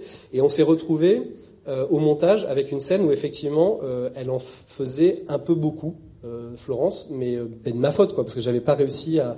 Et en même temps, Rochant par exemple ne me reproche pas du tout ça quand j'arrive, parce qu'il dit mais qu'est-ce qu'elle a fait? Qu'est-ce qu'il lui a appris? Parce que c'est elle qui est responsable de son rôle. Donc moi, moi, je lui, je lui dis, bah, on a essayé, on s'est un peu voilà. Et lui dit, mais qu'est-ce qu'il lui a appris? Jamais, par exemple, c'était, mais comment t'as dirigé les comédiens les où? C'est toi qui les as dirigés comme ça? Et non, bon, j'essaie de, je suis désolé, j'ai beaucoup bavard, pardon. Et du coup, et du coup, ce que je veux juste dire, c'est qu'en fait, on s'est retrouvé avec cette scène, et celle que vous voyez là, en fait, c'est une scène qui est complètement post-synchronisée. C'est-à-dire où Florence Laricaille a refait toute sa voix sur toute la séquence et elle a retourné complètement le jeu en redonnant de la solidité au personnage tout en gardant l'humanité qu'elle avait, c'est-à-dire euh, et ça, ça vient de Rochon qui me dit il faut qu'on fasse un truc et qui marque sur le scénario post-synchro. On fait tout en post-synchro. Moi je dis mais Eric, on va jamais y arriver, il faut faire toute la scène et tout. Il me dit on le fait, on y va. Et donc là il y a une discussion entre et moi je vais à la post-synchro et je, et je dirige, elle se dirige toute seule mais on parle avec, on, on est tous les deux quoi. Je dis allez, on va y arriver et puis elle, elle y arrive quoi et c'est elle qui y arrive. Donc c'est vraiment un truc à trois là. Les, les acteurs, les deux réalisateurs autour, avec Rochon qui reste le mec qui dit elle doit jouer à cet endroit-là. Là, elle n'a pas fait ça. Ok, on n'est pas très bien parce que c'est pas sérieux, c'est pas crédible. Une agent, une, une veilleuse ne sera jamais en train de faire des trucs comme ça. Et voilà, et on remet ça en, en place. Est-ce que le revers de ça, c'est, enfin revers ou je sais pas, mais est-ce que dans la, par exemple Kassovitz, est-ce que tu peux lui dire, euh, Écoute, tu peux refaire s'il te plaît ou tu peux... Est-ce que tu as un rapport normal de comédien à réalisateur Moi, j'avais euh, un rapport- Étant donné que c'est le ouais. premier rôle et qu'en plus, Non mais Kassovitz il pèse lourd, hein, ouais. non mais Kassovitz il pèse lourd sur la série parce que c'est le rôle principal, c'est le mec qui, bien sûr, moi je suis arrivé, mais, mais quelque part ça franchement c'était de l'adrénaline, j'adorais ça, enfin le fait d'arriver de me dire, ok en fait ça y est t'es à la place du réalisateur où le mec il dit bon lui il s'en va là, je, reste? Non bon. Parce que c'est sûr Kassovitz il l'aurait jamais fait en fait, moi je me suis rendu compte c'est un mec qui aurait jamais fait ça, mais, mais sur le coup vu la réputation de Mathieu Kassovitz, je me disais il peut peut-être le faire. Et je me suis vraiment je suis arrivé sur la série en me disant mais si ça se trouve Kassovitz me prend dans le pif je sais pas pourquoi. Et, et puis euh, et puis je dégage en trois jours quoi. Et, et en même temps vraiment il l'aurait pas fait, mais j'ai abordé la série comme ça. Mais de toute façon, j'ai abordé la série avec Kassovitz, moi, en disant, j'y vais parce qu'il y a Kassovitz en grande partie. C'est-à-dire qu'à un moment, ils hésitaient entre, il y avait des questions, et moi, quand il m'a dit, ça sera lui, j'ai, voilà. Moi, j'ai grandi avec, euh, avec un truc, j'avais 15 ans, euh, quand, Mathieu Kassovitz, c'était Mathieu Kassovitz, euh, a commencé à l'être, et, et ça m'a impressionné, j'ai, dire, j'ai une admiration pour ce mec. Mais par contre, je l'ai très travaillé, cette admiration, en arrivant face à lui, en disant, ok, moi, je veux pas être ton pote, je suis pas là pour faire ça, je suis là pour travailler avec toi, être sérieux. Et oui, on s'est acharné, et il faisait ce que je lui demandais, et c'est quelqu'un de, moi, je trouve, très, euh, Mathieu Gazzé, c'est un mec qui a un endroit spécial. Mais effectivement, c'est un mec qui est pas du tout au même endroit que Florence Foiracaille. Et sur une série comme ça, c'est se retrouver avec des comédiens qui sont affectifs, super techniques, un peu euh, froids, ou des mecs Et que t'as pas gens- choisi. Ouais, et que t'as pas choisi et qui peuvent, voilà. Mais quelque part, moi, je trouve que ça force une intelligence, quoi. Enfin, une intelligence sur le plateau. C'est-à-dire quand tu te dis, le mec, il est pas là parce qu'il m'aime, bah, ton idée, tu lui fais passer parce que elle, est, elle, elle s'articule, quoi. Parce qu'elle est pas forcément intelligente, mais parce que, euh, et, et, et il m'est arrivé plein de fois de me soumettre sur le plateau à des choses, pas des endroits de soumission, justement, je veux dire, ça se passait pas par soumission, mais où on discutait, où je disais, mais ouais, carrément, c'est vrai. Et j'ai découvert aussi, parce que c'était pas mon film, que mon chef-op pouvait avoir des meilleures idées que moi sur certains moments et que j'étais pas forcément le mec qui savait où on allait parce qu'on irait le plus loin avec lui et que les comédiens pouvaient avoir des meilleures idées que moi et Jean-Pierre Darbossin, par exemple, qui est un mec brillant, incroyable et vraiment euh, d'une finesse absolue. Je veux dire, on avait des discussions. Oui, moi j'arrivais, je disais ah je crois que le personnage, il me disait ah moi je crois plutôt que le personnage. Et j'étais ah oui ok là c'est carrément dix fois mieux que ce que je viens de dire. Et je me et je me pliais au truc parce que j'étais pas crispé comme sur mon propre film en disant non mais c'est ma vision Jean-Pierre, tu dois faire ce que je te demande. Et, et on se complétait et franchement on allait plus loin que si l'un ou l'autre avait été dans une domination. Et tout le monde était là-dessus. Moi j'étais un technicien, comme j'interprétais la série. Moi ce que je me dis sur cette série c'est que je l'ai interprété comme les acteurs l'ont interprété et comme le chef op en partie l'a interprété, et, et- et voilà, on, a- on avait une égalité vraiment absolue et c'était complètement Et jubilatoire. sur la troisième scène, qui est un peu formellement un peu la, différente des la autres. deuxième scène, pour aller très vite, c'était une scène sur laquelle on voit pas bien, mais on a utilisé un espèce de truc incroyable qui s'appelle le swing and tilt, qui est un, un, un objet qu'on met sur l'objectif qui déporte le flou. Et donc c'est une scène qu'on a tournée entièrement en déportant le flou partout sur les visages et en accentuant cette déportation du flou petit à petit dans la scène parce que c'est une scène de parano où en fait tous les deux se retrouvent et vont se rendre compte qu'ils savent pas qui ils sont l'un et l'autre. Donc on a fait toute cette scène comme ça et c'est là que le fameux jour où Rochant m'a appelé en disant Elie, il faut qu'on se rappelle. Et moi j'étais, il est 22h30, j'ai- pas envie de rappeler Eric Rochant. Et il m'a rappelé, il m'a dit qu'est-ce que t'as foutu quoi? Et je lui ai dit mais comment ça que j'ai foutu? Et il m'a dit tu viens de tourner toute une séquence de ma série, pas, il a pas dit comme ça, il n'utilise jamais ce genre de mots, mais c'est ça que j'ai entendu, avec un truc qui fait du flou partout hyper bizarre et j'ai pas un seul plan net. Et moi j'étais là. Ouais, mais ça va être super, Eric. On a essayé ce truc, c'est génial. Et était là, Elie, en fait, tu peux, en fait, il m'a dit clairement, genre, mais tu peux pas jouer avec ma série, c'est pas ton jouet, tu peux pas essayer le truc que tu ferais jamais sur ton film. Et quand moi j'ai entendu ça, j'étais là, c'est vrai que je le ferais jamais sur mon film. Mais, mais par contre, ce qui était génial, ce qui était, c'est qu'on l'avait fait avec une exigence de fou. Et en fait, le truc qui s'est passé, qui était pas cool, c'est qu'on avait tourné des plans sans ce truc. On avait tourné une ou deux prises de, de, de, on va dire, des deux valeurs principales sans le truc. Et en fait, on a eu un problème de caméra qui s'est pas déclenché. Enfin, un vrai truc qui fait qu'on avait une toute petite sécu qui n'était pas dans les rushs. Et que, en fait, je pouvais pas jouer là-dessus parce que, de toute façon, j'avais fait deux pauvres prises, quoi. Enfin, pas pauvres. Et en fait, et en fait, sur là, je me suis dit, ah ouais, je suis, je suis un peu, là, par exemple, je me suis dit, ouais, c'est, on est dans un truc sérieux, quoi. C'est vrai que le mec, ça fait 5 ans qu'il écrit ça, il se bat comme un fou. Canal Plus, l'a, Canal Plus l'a fait chier, mais, mais combien de fois, enfin, il a annulé combien de fois sa, sa série, et en fait, Canal Plus porte sa série, etc. Et moi, je suis là en train de faire du flou, et de faire, ouais, ça serait cool, tiens, peut-être que, et en fait, et en même temps, ce qui est génial dans ce- c'est- dans ce truc, c'est que je l'ai fait, en le faisant, j'étais quand même super tendu, et je l'ai fait vraiment un peu, un peu euh, agressif euh, sur sur ce parti pris là. Et, et ce qui était assez beau dans l'histoire, c'est qu'on on l'a monté et il m'a toujours fait confiance en me disant mais je sais que ça se trouve ça sera génial, mais si ça marche pas, comment on fait quoi? Si juste ça se plante quand on monte que c'est un peu nul, qu'est-ce qu'on fait? On n'a pas de sécu, comment on fait? Je vais pas rappeler Mathieu Kassovitz, je vais pas relouer ce, ce- cet énorme resto pour retourner cette scène. Et comment on va faire Qu'est-ce qu'on va je vais dire à Canal quoi Comment on va faire? Enfin tu vois même tous les deux. Comment je vais faire si Canal dit euh, c'est qui ce tocard de les cisternes qui fait ça?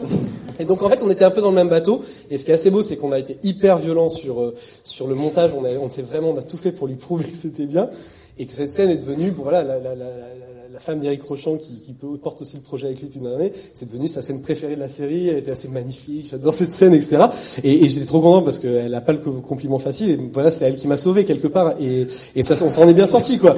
On s'en est bien sorti. Et, c'est, et elle est bon, voilà. Et la troisième scène, ça c'est beaucoup plus un truc pour raconter comment dans le scénario il y avait déjà parfois la mise en scène écrite, c'est-à-dire que la scène que vous avez vue, bah, c'est une scène qui était écrite comme ça, avec montage, il était... voilà, un se fait péter la gueule dans la rue, on se demande pourquoi, on découvre en temps réel que dans un montage parallèle qu'il a pris un cours il y a de, nombreuses, enfin, quelques années où on lui a expliqué que voilà, il fallait pas savoir se battre pour ne pas se démasquer en tant qu'agent, et, et où moi juste en fait ce que j'ai fait dans cette série c'est de la pure réalisation au sens euh, technique, euh, je veux dire euh, euh, graphique, c'est-à-dire de dire, bah, on va essayer avec les, décors qu'on a de tout pousser pour qu'elles soient le plus graphiques possible. On avait un pauvre décor de salle de gym, on a tout mis en contre-jour pour faire presque un dojo comme ça, les avoir beaucoup en contre-jour, de jouer beaucoup sur des, masses, des présences comme ça qui jouent du contraste, genre ils sont en ombre dans le jour et ils sont éclairés la nuit. Enfin voilà, de jouer vraiment sur des, questions graphiques et formelles et de pousser le vice de, de ce parallèle dans le scénario jusqu'à faire que chaque coup est presque porté. Alors on l'a pas poussé, on n'a pas eu le temps heureusement parce que ça aurait été peut-être un peu artificiel.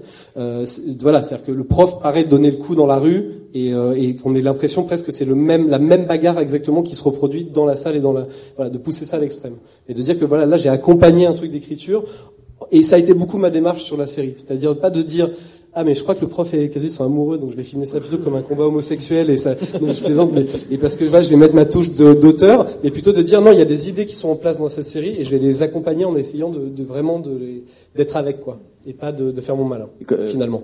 Fabrice quand t'entends ce, cette description? J'aurais adoré travailler avec Elie sur euh, sur les revenants j'en aurais bien rigolé. Et euh, non, non, je, je, je trouve que Elie a tout compris à la façon dont on travaille sur une sur une série, mais on se rend compte à quel point le rôle du réalisateur, même quand tout est écrit, même quand les, les comédiens ont leur personnage, parce que c'est un, un truc qui est très qui me paraît très juste, et je pense que quand on verra peut-être des extraits de la, série de Cédric, c'est pareil, on se dira, ces comédiens-là, on les voit aussi beaucoup au cinéma. Il y a quelque chose de, de ce qui est la, qualité des séries, elle, dépend beaucoup des comédiens, des personnages, et ce sont des comédiens qui font des allers-retours entre la télé et le cinéma, que ça dérange pas, et qui, et qui portent du coup ces, séries-là. le casting du Bureau des légendes est absolument génial. En plus, il y a effectivement des contre-emplois, mais on se rend bien compte que euh, bah, il faut les diriger quand même parce qu'ils peuvent, euh, même si tout est cadré, il y a un moment un réalisateur qui doit prendre en main les choses, et euh, c'est une responsabilité dingue pour le réalisateur comme pour le le type, le showrunner qui a écrit avant. Et ça peut magnifiquement se passer comme avec Elie, mais ça peut être aussi très très compliqué. Et, euh, et c'est vrai que euh, c'est quelque chose qu'il faut qu'on développe parce que c'est comme ça qu'on arrive à faire 10 épisodes par an comme euh, comme le Bureau des légendes en gardant une une une une, une, une volonté d'excellence quoi et en gardant euh, mais cette idée que les comédiens sont responsables de leur rôle et que finalement c'est pas c'est quelque chose que, bah euh, oui j'ai l'impression qu'ils sont ils, ils, ils, on avait beaucoup de conversations et Audrey avait beaucoup de conversations avec les comédiens autour de effectivement l'évolution de leurs personnages en plus nous il y avait quelque chose enfin je sais pas comment c'était sur le bureau des légendes mais il y a beaucoup beaucoup de personnages et parfois comme ils étaient en plus amenés à tourner euh, ou à être au théâtre ou à faire des choses ils partaient parfois pendant un mois. Donc quand ils revenaient on, est, on tournait l'épisode 6, la dernière fois qu'on les avait vus un mois avant, on tournait l'épisode 2, donc ils avaient besoin quand même qu'on leur rafraîchisse un peu la mémoire pour savoir euh, où ils en étaient. Donc, il y avait quand même besoin de quelqu'un qui leur rappelle à chaque fois euh, où ils en étaient dans leur trajectoire, mais leur personnage, on l'a vraiment construit ensemble. Il y a vraiment euh, en préparation et, même pendant le tournage, ils étaient très très impliqués. On s'est fait effectivement des lectures,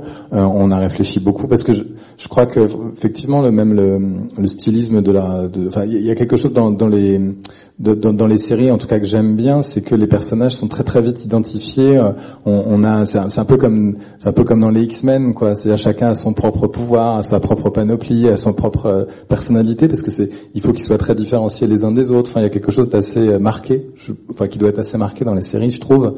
Et, du coup, bah, on, on l'a construit ensemble à chaque fois. Donc sur la saison 1, par exemple, il y a eu un travail préparatoire supérieur à celui de la saison 2. Sur la saison 2, les personnages, ils existaient déjà.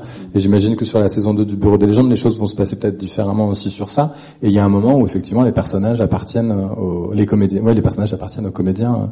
Et, et pardon, juste pour dire, c'était le même chef opérateur sur tous les Parce que Non, le, non, le- le- été toi, t'as travaillé avec Ouais, moi j'ai, moi j'ai pu amener, j'ai eu quand même le droit moi d'amener euh, mon chef op, mais aussi parce que et, euh, et le mon- et mon monteur. Mais après c'est Eric Rochant qui avait le final cut complètement, enfin qui décidait du. Et la lumière était posée quand même au premier épisode sur une idée, il y avait une base posée. hein. Parce que c'est- c'est- sur les, nous, il nous, nous est arrivé de travailler à deux équipes. On a un chef opérateur qui est très très impressionnant parce que, comme l'a dit, euh, lié la, la, la lumière, la mise en scène est fait vraiment partie du projet. euh, voilà pour pour diverses raisons, mais en tout cas, le, chef opérateur Patrick Blossier, qui, a beaucoup travaillé dans le cinéma, mais qui avait aussi travaillé sur Mafiosa, avait une part très très très importante dans la mise en scène. Et euh, quand j'étais pas là, et que c'était Frédéric Goupil qui euh, qui réalisait, il était évidemment présent et il, réfléchissait beaucoup à la à la façon dont on allait filmer les scènes. Enfin, il, a eu un rôle aussi de, de, il a une présence sur l'ensemble du tournage, quoi. Audrey, sur les comédiens peut-être ou sur. Non, ce qui était intéressant aussi dans le fait de ne pas avoir bouclé l'écriture et le fait que moi je sois là avec Frédéric et avec euh, euh, Fabrice tout au long du tournage, c'est qu'en fait on s'est beaucoup inspiré. Enfin, un tournage de série c'est très long et donc euh, sept mois par exemple avec Frédéric Pirot, avec Anna Girardot, avec tous ces gens-là.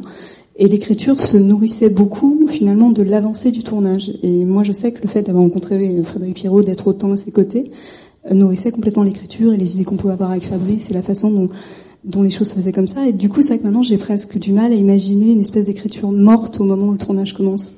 Enfin, ça, ça, ça, ça, c'est, vrai que le, le- ça, c'était extrêmement, extrêmement. euh, et c'est vrai que par- ça dépend des acteurs, mais Frédéric Pierrot est quelqu'un qui vous amène énormément d'idées en permanence et qui nourrit beaucoup ça aussi. beaucoup. Et on a, on a la chance d'avoir des, des comédiens qui étaient très très investis dans leur rôle et qui, et qui voilà et qui aussi jouaient le jeu de ça, parce que c'était, il faut avoir une, une extrême confiance en Fabrice et, en l'équipe pour euh, pour se laisser porter et avoir et, et, avoir foi en fait dans, dans, l'aboutissement de, tout ça. Cédric, je vais m'adresser à vous. Je, je, je me pose la question quand même de, de savoir ce qu'on demande à un réalisateur, parce que vous avez réalisé notamment le premier épisode. Alors c'est pas vraiment un pilote, parce que c'est, j'imagine, il n'a pas été tourné en dehors de, du flux de tournage. Euh, qu'est-ce qu'on et vous êtes crédité aussi comme directeur artistique de la de la série, ce qui est un crédit un peu nouveau en, en France. Enfin voilà, qu'est-ce que ça veut dire exactement?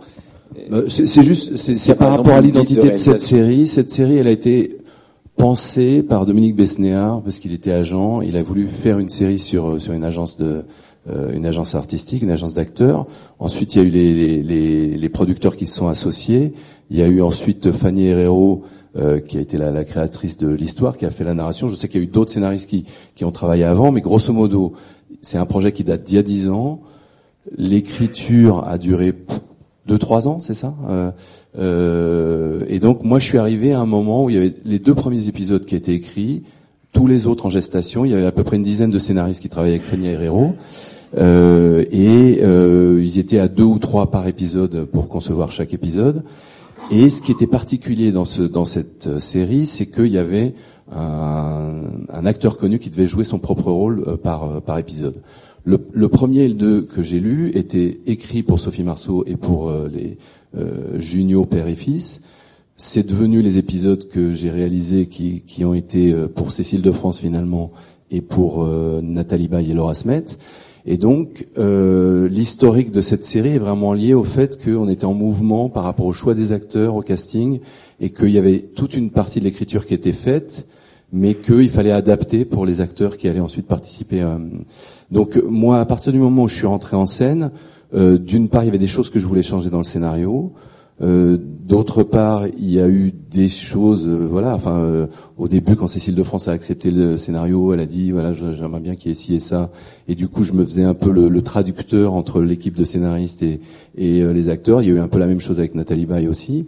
Et donc, donc voilà, moi j'ai fait l'épisode 1 et 3. Ce poste de directeur artistique, finalement, il recouvre le fait que j'ai participé à la conception de la musique, que j'ai participé à la conception du générique, que euh, tous les choix euh, sur la méthode de travail, euh, voilà, c'était des choses que qui étaient toujours discutées avec tous les autres, mais qui, euh, voilà, sur sur le fait que on a fait tous les extérieurs euh, en, début, puis tout ce qui était en studio en, deuxième partie, c'est des choses qui, voilà, qui qui étaient euh, des choses non pas que j'ai imposées, mais en tout cas que j'ai proposées. Euh, donc voilà, c'était juste un peu plus que le travail des deux autres réalisateurs. Et puis c'est une série où euh, euh, Fanny Herrero, euh, il y a un moment, s'est posé la question est-ce qu'elle est showrunner? Mais finalement, le fait que moi j'arrive avec euh, juste une vision de cinéma où il y avait des choses que je voulais rajouter, où je me disais voilà, j'ai j'ai accepté de faire cette série, mais par contre il y a certaines choses que je n'ai pas envie de tourner dans l'état, donc j'avais envie ou besoin de changer des choses. Donc voilà, c'est c'est ça qui a fait que euh, les, les frontières ont bougé et que euh, euh, c'était pas une. Enfin, je, je crois que finalement, ce qu'on raconte euh, ici tous les trois sur ces trois séries raconte à chaque fois la même chose sur le fait qu'on fait ce qu'on peut, quoi. On fait avec ce qu'on a et que euh, il n'y a pas de modèle et que finalement, euh, le- moi j'ai beaucoup entendu parler de la série True Detective où je vois à quel point euh, un producteur a choisi un réalisateur pour faire les huit épisodes et, et un scénariste pour faire les huit épisodes. Ils sont pas du tout entendus entre eux, donc c'était une engueulade continue tous- les huit épisodes de la, de la saison 1. Et euh, voilà, quand on, quand on a le récit de ça, on se dit voilà, mais ça se voit pas du tout à l'arrivée. Et après, on se demande qui est auteur de ça. Est-ce que c'est plutôt le pôle producteur? Est-ce que c'est plutôt le scénariste? C'est plutôt les réalisateurs? Mais c'est un ensemble de tout ça. Donc, euh, je crois que chaque série est différente par rapport aux personnalités des gens engagés. Donc, euh, par contre, il y a quelque chose de collectif. Et par contre, euh, j'ai l'impression que le, fait qu'il y ait à chaque fois ce travail collectif fait qu'il y a une résultante différente du cinéma où finalement le couple producteur-réalisateur au cinéma est plus fort alors que là il y a, il y a pas un couple, il y a un ensemble de gens. Ouais. On va peut-être regarder un extrait euh, et puis continuer un peu la discussion sur 10%. C'est dans le- un extrait du premier épisode.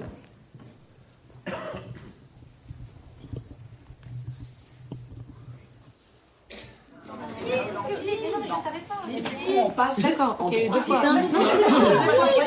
Ah, ah. Samuel, excuse-moi. Non. Vas-y, gueule. Euh, chapeau l'artiste. Je pars en vacances au Brésil, hein, pas à la retraite. Nos premières vacances en 8 ans, ça se fête. Wow. C'est top. Si tu enfonces bien sur ton crâne, ça t'empêchera de téléphoner à tes clients. Parce qu'on voudrait surtout pas que tu t'emmerdes la vie à les écouter chouiner pendant ces deux semaines. Alors tu bois des caipis, des moritos, tu regardes le cul des filles et tu passes le bonjour à pleurer de ma part. Mais pourquoi juste je regarde Comme tu veux. Merci à tous. Vraiment, ça me fait très plaisir. Bon, allez, dernière réunion avant de partir. Des nouvelles importantes? Oui, mon petit poulain préféré, Pierre Ninet, a été pris sur les larmes du monstre pour jouer le frère de Guillaume Canet. Excellent. Bravo. Pas mal. Ça nous fait donc deux acteurs maison sur le film. Et justement, on en est où du contrat Guillaume Canet là-dessus? Ça suit son cours. Bon, rien d'autre Gabriel? On en est où de Cécile de France pour le Tarantino? Ouais, ça se passe mal. Je, je, je dirais pas que ça se passe mal. Euh, disons que ça se passe plus, quoi. Oh merde. Hein? Mais non. Gabriel? Oui. Voilà, euh, après, euh, après un an d'aller-retour entre Paris et Los Angeles, euh, des dizaines d'essais, des, des cours de cheval, des cours d'anglais. Voilà, ils l'apprennent pas parce qu'ils ont finalement jugé qu'elle était euh, trop âgée pour le rôle. Voilà. Quoi Cécile Mais c'est hiroshimesque. Cécile de France, trop âgée pour un rôle Et c'est quoi le rôle Un enfant? Ce qu'il faut surtout comprendre, c'est que c'est une trilogie, donc trois films, du travail pour l'actrice jusqu'en 2022, un contrat de plusieurs millions d'euros, et que Gabriel vient de laisser tout ça nous échapper. Bon, Mathias, Mathias, c'est bon. Non, non, je précise. J'ai lu dans une interview que... Non, hé Magali Voilà, et euh, donc je lui ai encore rien dit.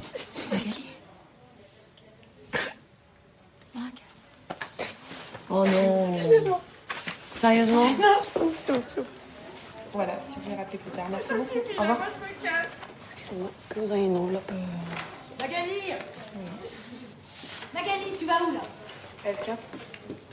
Tu peux pas me faire ça, Magali. C'est criminel de partir maintenant. Je suis désolée, mais j'en peux plus là, Andrea. J'en peux plus, tu m'as pompé toute ma sève. Je sais, tu me l'as déjà dit, mais c'est pas une raison. Écoute, c'est normal d'être un peu fatigué. On est tous un peu fatigués. On entre dans l'hiver là. Tu vas prendre la gelée royale. Viens au bureau à vélo. Tu vas voir, ça va te donner de la force. Non, je te jure que là, si je m'éloigne pas pour de bon, je risque de m'en prendre à toi. Physiquement. Non mais attends, eh, c'est comme ça que tu me remercies Je t'ai formé moi, pendant des années. Je t'ai présenté tout Paris. Attends, non, c'est pas possible, je veux plus entendre tout ça, ok Je veux juste partir. C'est pas toi qui pars, c'est moi qui te vire. T'es viré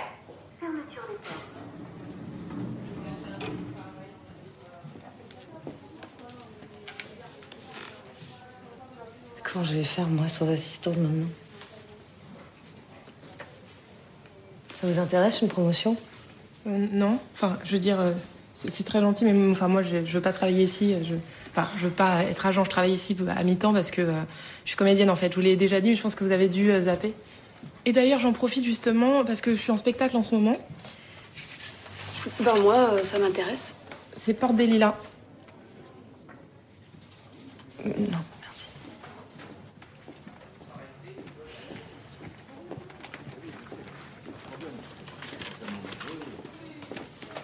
Moi qui l'appelle. Vous... Qu'est-ce que vous faites? Vous venez? Vous venez?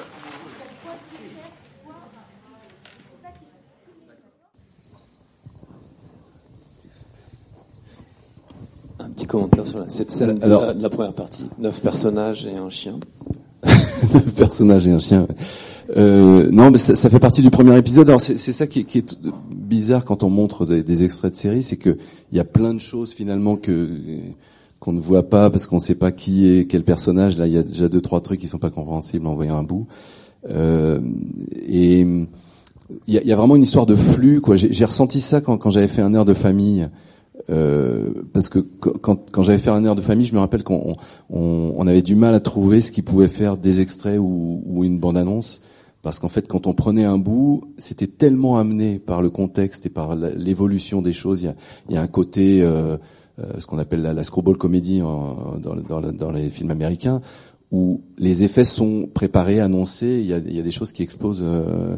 Donc là, ce qui était formidable dans l'écriture de la série, c'était ça, c'était le fait que qu'il y avait des choses comme ça qui étaient euh, euh, qui se construisaient petit bout par petit bout, et donc forcément dans les six épisodes, c'est encore plus fort. Donc là, c'est pas loin du début de la du premier épisode, mais il y a déjà des choses qu'on- qu'il faut euh, il faut avoir vu en amont, quoi. Et donc sur le tournage de cette, de ces deux, enfin ces deux parties de scène, est-ce qu'il y a des ou de- sur les discussions sur le scénario, vous parliez quand même tout à l'heure de. Euh... Non, parce bah- que c'est un peu le nerf de la guerre dans la, à la télé en France, c'est-à-dire de se dire euh, euh, quelle est la place du réalisateur, quelle est la place du scénariste, est-ce qu'il y a un showrunner à... Il y a rarement des showrunners en France. Je pense qu'Éric Rochon c'est un des seuls. Ouais, alors, exactement. le, le- truc effectivement, c'est que pour être showrunner, et c'est le cas aux États-Unis, parce qu'il n'y en a pas beaucoup aux États-Unis des showrunners, euh, c'est qu'il faut être réalisateur et scénariste. Et que là, il y avait une équipe de scénaristes qui a existé avant que moi j'arrive, euh, et ensuite il y avait une, une méthodologie sur le sur le fait de, de réaliser.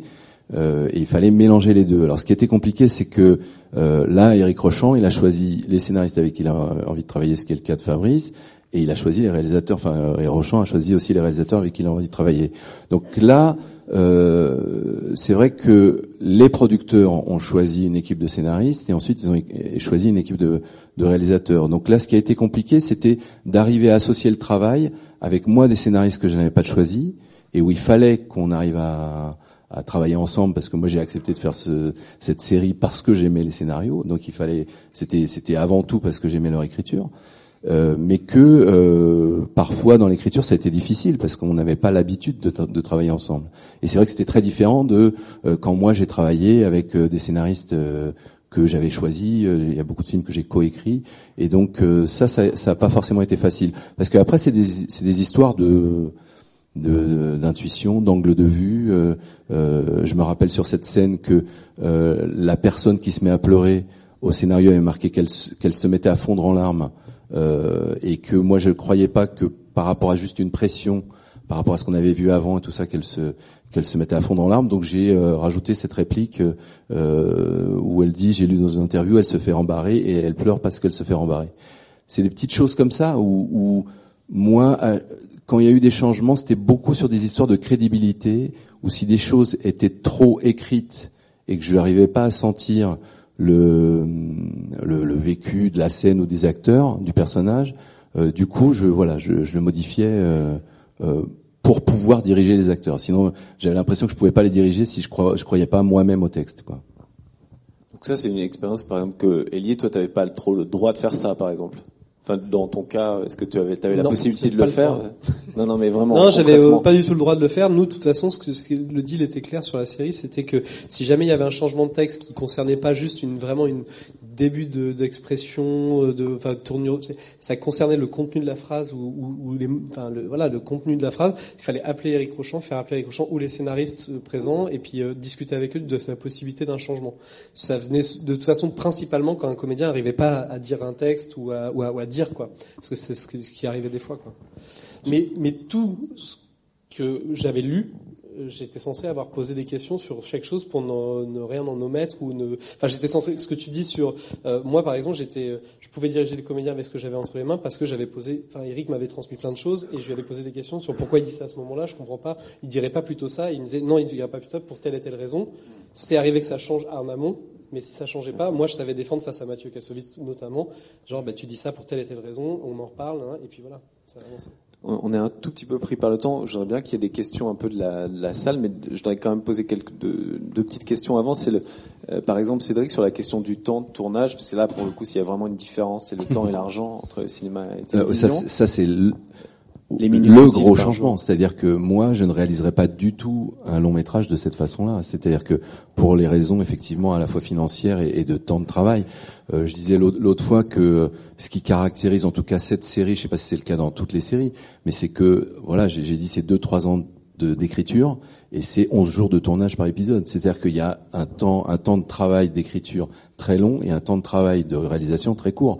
Et c'est ce rapport-là finalement qui est très particulier au- à la télévision et qui fait que le langage n'est pas du tout le même qu'au cinéma parce qu'on peut pratiquement inverser les choses. Moi j'ai fait des films, euh, l'auberge espagnole je l'ai écrit en deux semaines et euh, j'ai passé quatre mois à le tourner. Donc euh, euh, c'est ça dépend de quel genre de mise en scène on veut faire quoi.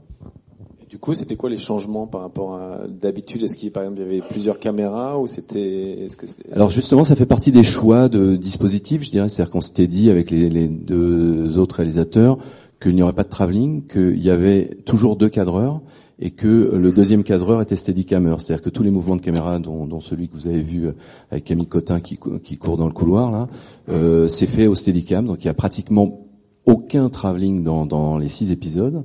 Euh, et euh, tous les mouvements de caméra sont faits au steadicam. Donc il y avait cette notion de légèreté de, de, de travail et que euh, on faisait énormément de plans par jour et ça nous imposait une façon de travailler qui était juste, tout à l'heure Eliette a dit, euh, faire les journées.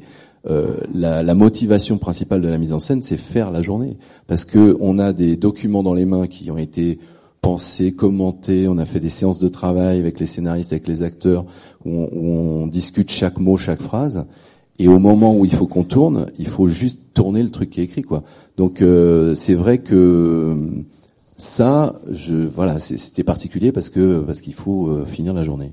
Toi, Fabrice, c'est aussi 11 jours et une caméra ou... euh, Enfin, toi, c'est une caméra, je crois. Peu... Nous, on était à une caméra, il y avait quasiment tout le temps des travelling et on était, euh, mais on avait plus, on avait plus de temps. On avait, euh, au départ, on avait 14 jours et puis je pense que c'est plutôt devenu 15 ou 16 jours. Le tournage s'est beaucoup rallongé au fur et à mesure, mais euh, mais c'est sûr que euh, ça oblige à faire des des, des choix.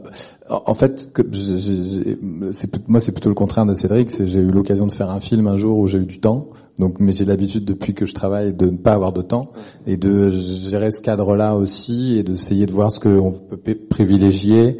Euh, Il y a effectivement des plans qui sont un peu compliqués à mettre en place, donc on prenait le temps de les faire. Puis après, on a des scènes où on prenait peut-être moins de temps pour la mise en scène et puis plus pour le pour le jeu. Mais c'est vrai que euh, très, très très honnêtement, j'ai pas été frustré dans la. Alors c'est peut-être parce que je m'étais préparé à ce cadre-là, mais j'ai pas été frustré dans la mise en scène euh, des Revenants. Mais c'est une série qui est produite par Canal+, dans lequel il y a beaucoup plus d'argent que pour une série pour France 2 et encore plus pour Arte. Où là, on, enfin, on, est, on, est, on a l'argent ne fait pas tout, mais l'argent est évidemment extrêmement important dans, dans ce qu'on peut faire. Après, ça, ça se prêtait à Donner un ordre de grandeur, éventuellement, pour... euh, D'argent euh, Ouais. je, je sais pas trop, mais en fait, je, je, je, je pourrais me tromper à 2 ou 3 millions près, ce qui est, ce qui est, ce qui est Ah un oui, peu grave. c'est- Donc, c'est de euh, cet ordre de grandeur, Ouais, en ouais, fait. non, non, c'est quelque chose, je, deux, je n'imprime pas. Donc, euh, je, mais je pense que ça, on- non, non, je, je sais, je sais qu'en, en- je, sais qu'en tout cas, voilà, le, le- le- pour une série Arte, par exemple, je crois qu'il y a euh, 7 ou 8 jours de tournage par épisode, ce qui ce qui est pas loin parfois de la moitié de ce que, de ce qu'on avait nous. Hein, donc, euh, on était très privilégiés. Donc du coup, effectivement, ça fait 30 jours pour l'équivalent d'un long métrage à peu près. Enfin, si on fait les, les calculs. euh, Non, mais c'est ça. Et puis, alors, les, les- même les comédiens qui étaient des, qui sont des comédiens qui ont l'habitude plutôt de travailler en, en long métrage, se sont pas sentis frustrés. Ils ont pu me dire ou dire après que on prenait le temps de travailler quand c'était nécessaire, de refaire autant de prises qu'il le fallait. euh, Mais, mais euh, je, je, je, je sais pas par quelle magie, mais c'est vrai qu'il y a un mouvement qui faisait qu'on on, avait effectivement un cadre. Il fallait faire les journées, on les faisait. On a beaucoup dépassé aussi. On a, on a un peu fait exploser le cadre du début à la fin, mais, mais on s'y est globalement euh, tenu. Euh, avec euh, une énergie euh, de on n'avait pas le choix quoi il fallait faire les choses comme ça sinon euh, sinon on aurait tous été frustrés donc en- c'est ce que dit Cédric il y a une espèce d'énergie qui se met en place comme ça Donc tu as pu faire de, la, de la télévision presque comme du cinéma. ou Est-ce que cette question, elle t'intéresse finalement de te dire que Bah, je, je, je pense que quand on écrit, on écrit différemment, et je pense que sans doute quand on tourne, on tourne différemment, mais je me le suis pas dit systématiquement. On n'est pas toujours en train de se dire tiens, au fait, c'est pour la télévision, il faudrait peut-être un gros plan à ce moment-là. Mais, mais euh, je pense qu'on réfléchit, en termes de rythme d'épisode. Je sais euh, que que le, le public est peut-être moins captif devant la télévision, donc j'essaie d'y réfléchir dans la mise en scène, mais au bout d'un moment, ça devient presque inconscient. C'est on se dit effectivement euh, que on s'interdit pas du tout les plans larges, on s'interdit pas les plans séquences, mais on sait que euh, il faut faire, il faut faire sa journée, donc il faut respecter ça. Mais j'ai l'impression que quand on tourne un long métrage, c'est un peu les mêmes problèmes. Je j'ai pas vu une différence euh, très nette entre les, deux exercices, sachant qu'effectivement j'ai eu qu'un seul exercice, qui était le tournage de Simon Werner a disparu, qui était relativement euh, confortable, mais pas tant que ça. On avait aussi dû réduire le scénario parce qu'on n'avait pas le temps. Euh, euh, Agnès Godard prenait beaucoup de, enfin, l'image était extrêmement importante, donc on, savait que de temps en temps il fallait prendre beaucoup de temps et puis de temps en temps aller beaucoup plus vite. C'était les mêmes genres d'arbitrage, donc j'ai pas vu une différence très très nette. Mais encore une fois, c'était une série euh, dans laquelle il y avait un budget euh, conséquent. Et est-ce que pour vous tous, là, pour un peu pour conclure, c'est un horizon de réalisateur de faire des séries, éventuellement peut-être de d'en faire une qui soit un peu de création, ou est-ce que c'est plutôt une incartade, un petit, une sorte de récréation, ou comment ça se... On commence par Cédric peut-être. Non, moi c'était une tentative parce que je, je me suis dit il y, a, y a un nouveau médium, il y a une nouvelle façon de faire des images. Donc euh, donc j'ai voulu tester les choses et, euh, voilà, on a passé un an à faire cette série et, enfin moi j'ai l'impression d'avoir beaucoup appris.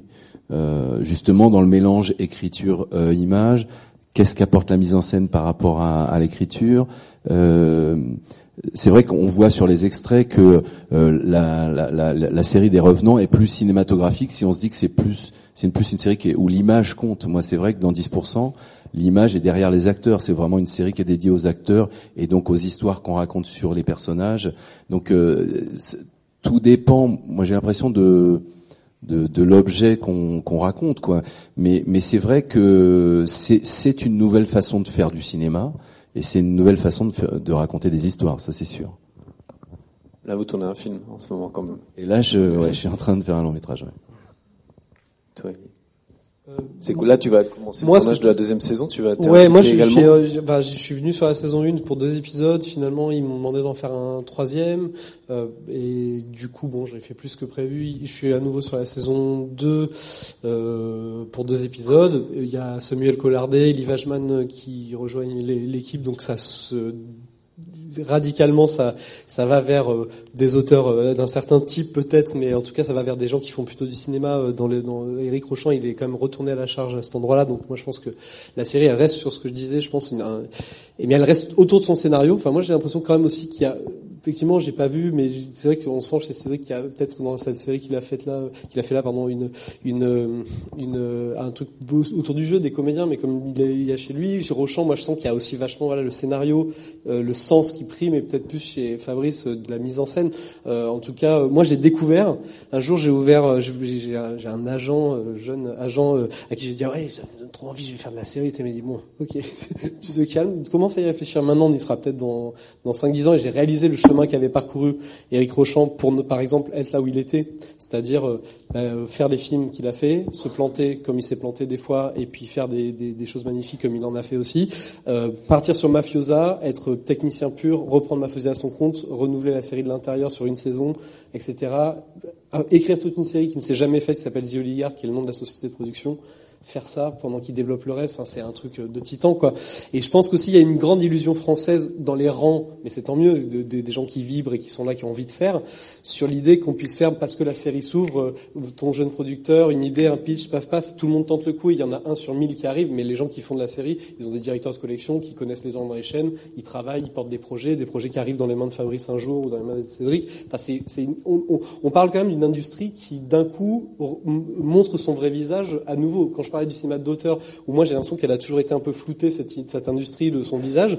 Dans la série, on rigole plus quoi. Tu t'es face à des mecs où t'as Eric Rochon qui est dans le bureau et où la pression que toi tu prends sur les épaules, à un moment, euh, lui il la prend, mais tu vois sur son visage que les mecs c'est on y retourne quoi. Genre cette ligne dans le scénario, ce truc ça va pas, ce truc, des fiches longues comme ça sur le retour de par épisode. Parce que moi je disais il regarde mes rushs, mais quand je voyais les retours qu'il prenait sur un épisode 1 de Canal, je veux dire, tu rigoles plus quoi. C'est pas euh, c'est pas ton distributeur qui te dit ouais j'aime bien, bon je sais pas trop, on verra, ouais, on verra, bon on va le sortir comme ça, on verra pour l'affiche quoi. C'est les mecs qui sont non alors en fait la scène là ça va pas, vous retournez ça, ça, ça, ça, elle ici. Et là qu'est-ce qu'il dit? Je comprends pas ce qu'il dit. Faut qu'il dise autre chose. Entre les, producteurs qui s'engueulent dans les cafés, les distributeurs qui disent ça. Non mais je dis ça. Moi moi j'étais jeune et novice, j'ai pas une image, je peux pas faire une image complète. Je suis pas je suis pas juste si je dois faire. J'ai mon expérience dans le cinéma jeune avec un endroit tout petit, avec un jeune producteur avec qui j'ai partagé beaucoup de choses, etc. Et je suis arrivé face à un mec qui me parlait et je voyais d'autres gens lui parler et dans un truc dur, de, de lourd quoi. Enfin, euh, et où faut être fort quoi. Et où là t'es dans l'industrie la, la, la, vraie de vraie je trouve. Enfin c'est un vrai endroit quoi. Étrange. Je, je, je, voulais juste rajouter effectivement que moi c'était le truc que je craignais en fait en rentrant dans cette série, c'était euh, France Télévisions euh, parce que forcément euh, il y a différentes images. L'image de Canal Plus c'est pas la même que, que France 2 et, et, là, je me suis dit, ça va être terrible parce qu'on va subir des censures, des choses comme ça. Euh, on avait deux interlocuteurs, mais surtout Fanny Rondeau chez France Télévisions, chez France 2. Et, euh, et j'avoue que elle a participé à ces, à ces euh, réunions euh, collectives. Et enfin, c'est ce que tu racontes sur, sur le, la pression et le fait que qu'il y ait beaucoup de gens, beaucoup d'intervenants euh, fait qu'on sent cette pression et qu'il y a la pression de la chaîne, la pression de la production, la pression des scénaristes et, et du coup il y a un moment où cette pression effectivement elle, elle, elle doit rentrer dans la série quoi. Mais c'est vrai aussi que je pense que Cédric qui fait cette série à ce moment-là, c'est quelqu'un qui a un poids, une image, une qui véhicule quelque chose de très différent. Enfin, je voulais juste dire, moi, me projeter dans la série, je pense que ça n'a rien à voir. Enfin, j'arriverai comme un, c'est vrai qu'il arrive, il a une autorité, il peut parler, il peut dire, voilà, non, je pense que ça c'est drôle, ça c'est pas drôle, et on, l'écoute, on n'est pas en train de lui faire la leçon. Voilà. Malgré tout, c'est vrai que l'idée des chargés de programme, elle est assez spécifique à la télé, euh, enfin en tout cas des gens qui qui sont et de, enfin à Canal Plus, c'est quand même ils sont un petit peu tatillons sur les scénarios, non? Un petit peu. Ouais. non, parce que c'est vrai qu'à chaque fois on dit on a pris du temps, mais bon, faut, on a pris du temps à être convaincant.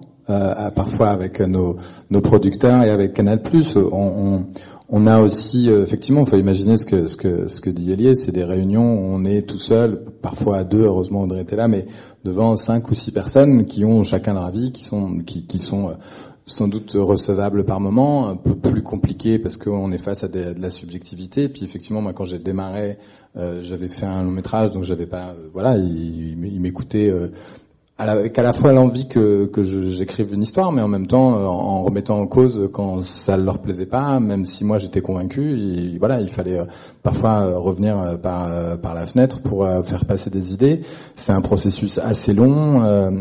Euh, faut, être assez endurant. Mais moi j'étais plus habitué à, ça parce que je sais que c'est comme ça que fonctionne la télévision qu'il faut convaincre beaucoup beaucoup de gens, euh, qu'il faut pas euh, qu'il faut s'entêter par moment, mais qu'il faut aussi écouter parce que Canal Plus, par exemple, euh, fait preuve de beaucoup d'audace euh, en, proposant beaucoup de, de, de, séries différentes à des, des jeunes auteurs dans des styles très différents et ils y mettent voilà beaucoup de beaucoup d'argent et, et ils ont produit beaucoup de choses, donc ça vaut le coup de les écouter. Après, il, y a, il peut y avoir parfois hein, le sentiment aussi chez des auteurs de, de, de, se sentir pas forcément censuré, mais de se sentir empêché d'aller dans la direction dans laquelle on veut aller et ça peut être frustrant et ça peut être c'est quelque chose qu'on ressent, euh, je crois, différemment dans le cinéma. Enfin, il y a, y a il y a aussi euh, cette pression dont, dont vous parlez, c'est la pression que eux ressentent quand ils sont euh, au huitième étage de au huitième étage de Canal et qu'il y a un changement de patron, par exemple, et qu'ils ils, se sentent tous menacés et que euh, l'audience de, des revenants la semaine prochaine, je pense que ça va, ça va, ça va être important pour eux, la manière dont la série est reçue. Euh, pareil pour 10%. Je pense que c'est des, c'est des, c'est des choses très, très, très qui, ont un poids énorme pour eux. Ils sont sur euh, des, pas, forcément des sièges éjectables, faut pas exagérer, mais dans des positions assez précaires. Et, et euh, ce que ce que je trouve intéressant, c'est que nous, en, en arrivant là-dedans, on arrive avec notre notre fraîcheur, notre euh, naïveté en disant ah on va faire effectivement The Wire. Euh, The Wire ils l'ont tous regardé mais personne veut la produire en France parce qu'il n'y a pas y a, pas de spectateurs pour ça.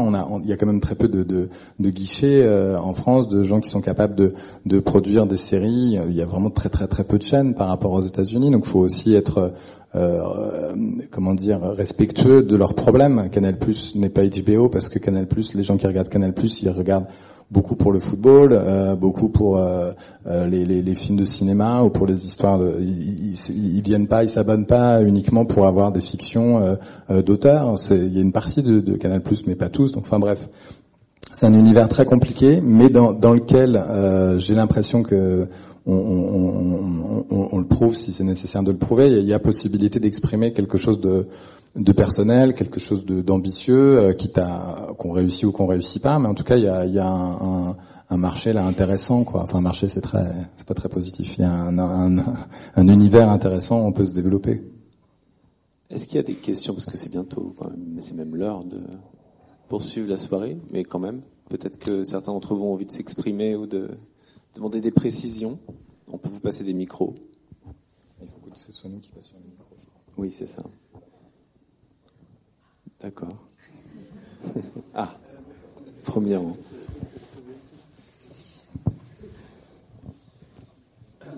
Merci, bonsoir. Euh, j'ai une vision peut-être un peu, un peu, un peu facile ou qui date un peu. J'ai l'impression que la télévision vient vous chercher parce que vous êtes des réalisateurs de cinéma, donc il y a un certain prestige à faire venir la télévision. Est-ce que donc il y a une passerelle qui va du cinéma vers la télé Est-ce que l'inverse est vrai ou pas? J'ai l'impression que non. J'ai l'impression que quand on commence uniquement par alors, euh, ton expérience est différente puisque justement tu es passé de l'autre côté, mais j'ai l'impression et je connais des réals qui sont à la télévision et qui n'arrivent pas à monter un long métrage de cinéma parce qu'on leur oppose.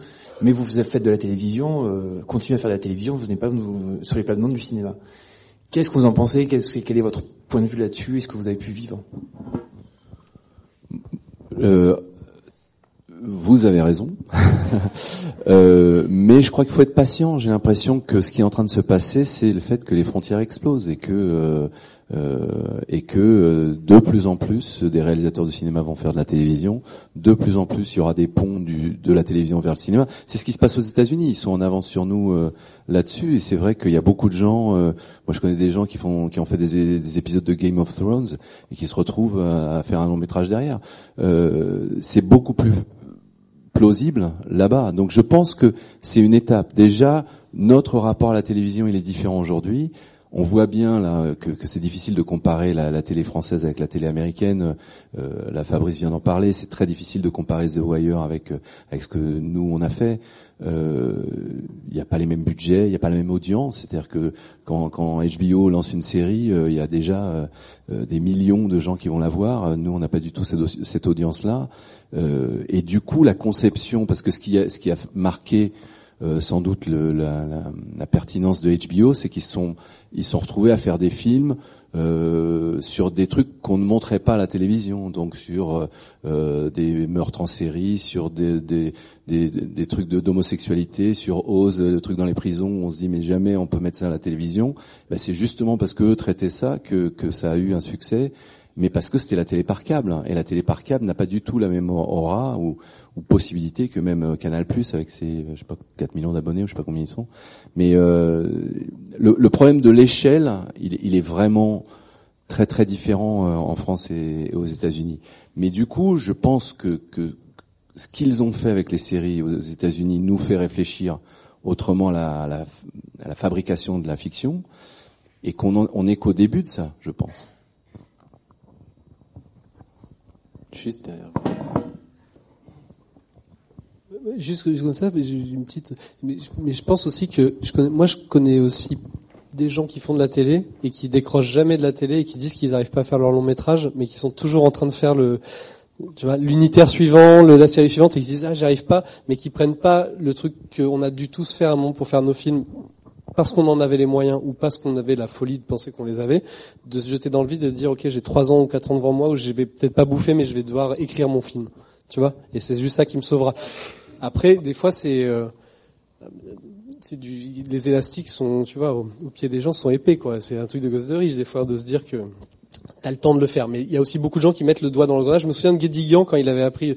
Moi, je connais pas bien Robert Guédiguian, mais il m'avait croisé parce que Jean, il savait que Jean-Pierre Daroussin, j'avais bossé avec lui. Il m'a dit c'est bien, c'est bien, tu fais ça, c'est bien. Mais ne, ne, le fais pas trop souvent. N'y retourne pas les impôts, d'accord, tout ça, mais tu, tu, tu vois, parce que tu vois, une fois que tu mets le doigt dedans aussi, tu peux te retrouver à, si tu gères bien et que tu as envie de gérer, tu peux te trouver à, à, faire, à réaliser de, de, de, pour la télévision. Il y a tellement de choses à faire. Je pense que tu vois, c'est possible et tu peux décrocher, partir. Euh, je pense qu'il y a beaucoup de gens qui sont dans ce cas-là. Pardon, mais, euh, mais Cédric a raison sur le concept. Il y a aussi un. Puis pour repréciser, alors après c'est très hypothétique parce que pour l'instant je, je, je, je je suis pas sur un projet cinématographique, mais les producteurs avec qui j'avais fait Simon Werner a disparu, qui était un budget de l'ordre de 2 millions, ils m'ont dit qu'après les revenants, je pouvais viser un peu plus haut et que voilà, que c'était c'était que la possibilité aussi de travailler avec d'autres comédiens. Enfin, il y y a, eu quelque chose de très positif en ce qui me concerne sur les revenants.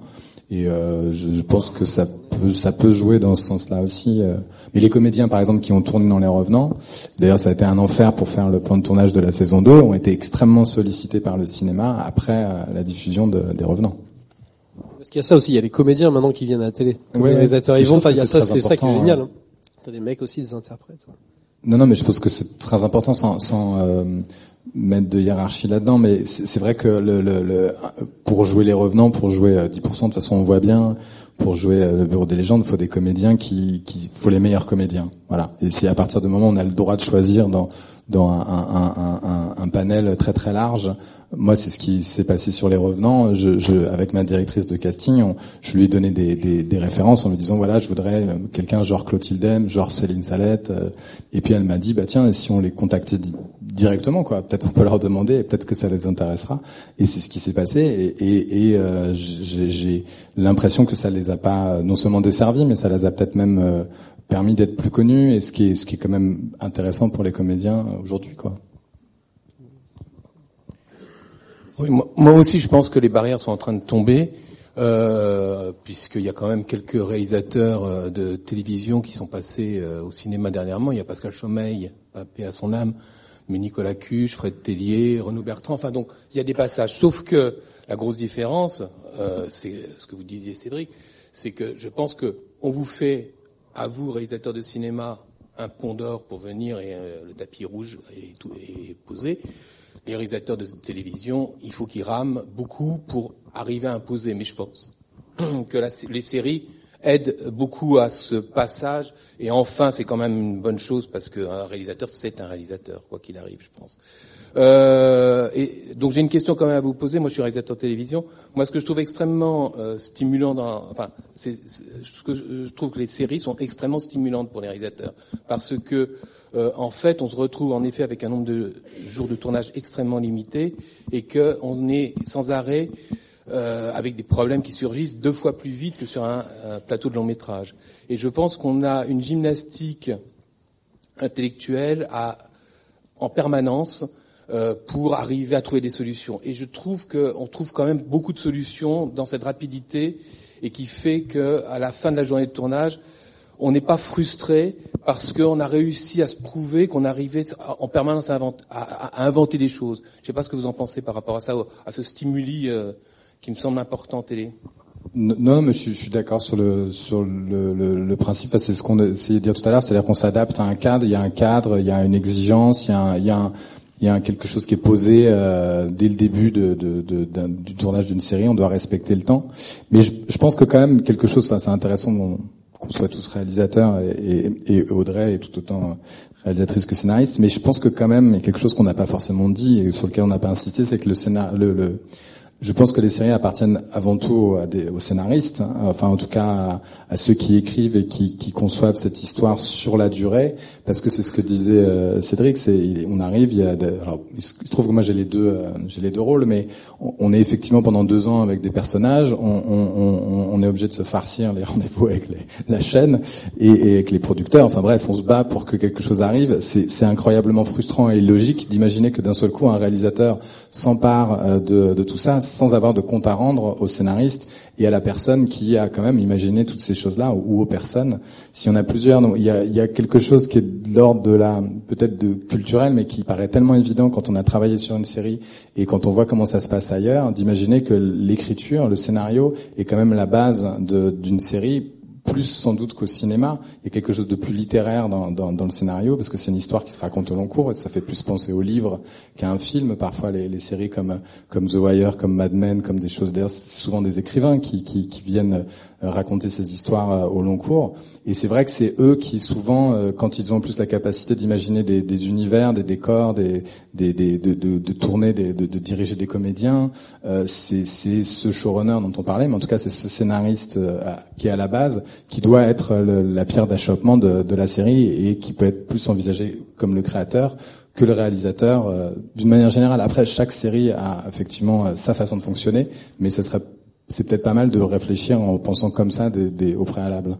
C'est vrai qu'aux États-Unis, les scénaristes ont appris à devenir un peu réalisateurs, c'est-à-dire qu'ils ont le final cut, ils ont une, ils ont un montage, ils, ils, arrivent, il y a un ours, et enfin ils, ils, sont quand même dans des, ils font les castings, euh, ils choisissent le décor, enfin ils travaillent avec les décorateurs. Ça, tu connais bien ce genre de choses, Audrey. Non, oui, non, non, ils sont. En fait, il y a toujours un représentant de l'écriture sur le plateau. C'est ce que j'ai appris avec euh, Tom Fontana, en fait, il n'y a, le réalisateur n'est jamais seul. C'est soit le showrunner, soit son bras droit, soit quelqu'un. Et c'est vrai qu'il y a, euh, enfin, de façon très concrète, ils sont tous les deux derrière le combo. Et la première fois que j'ai assisté au tournage de, Borgia, c'était assez. Euh, euh j'ai cru que j'assistais à un incident diplomatique parce qu'à la fin d'une prise, Tom s'est levé en premier et est allé parler à l'acteur. Ce qui en France, euh, enfin, je, je, crois que là, il y aurait eu une espèce de, de guerre absolue. Et en fait, ça se fait dans un rapport de confiance. Et en fait, la règle du jeu est très connue euh, avant, avant de le faire. Et les gens acceptent ça. De voilà, y a, y a, c'est pas une souffrance, c'est pas, c'est pas, c'est pas une tyrannie. Mais, mais c'est vrai que lui a, a, le contrôle de tout le processus jusqu'à la fin et peut, par exemple, mettre un montage à la poubelle si euh, s'il le souhaite. Enfin voilà, c'est vraiment comme le disait Fabrice, c'est c'est euh, c'est la personne la mieux placée pour ça, enfin, je crois. Est-ce qu'il y a encore une question? Oui. Bonsoir. Euh, Bonsoir. Voilà. Je vais pas vraiment poser une question, mais plutôt faire une remarque qui euh, peut-être peut un peu nourrir notre réflexion sur euh, sur ces frontières poreuses entre cinéma et série.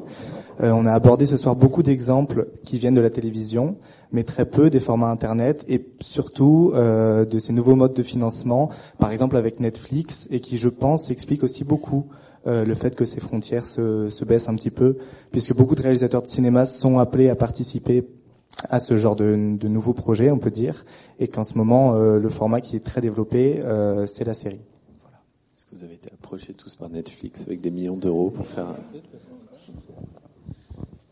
euh, non, mais sur, sur le mode de, de, de, de visionnage, c'est sûr que ça change énormément de choses. Il y a, mais mais euh, je ne sais pas je sais pas à quel point ça change des choses pour les, les, enfin je saurais pas vous dire à quel point ça change des choses pour les gens qui créent des séries ou qui veulent créer des séries.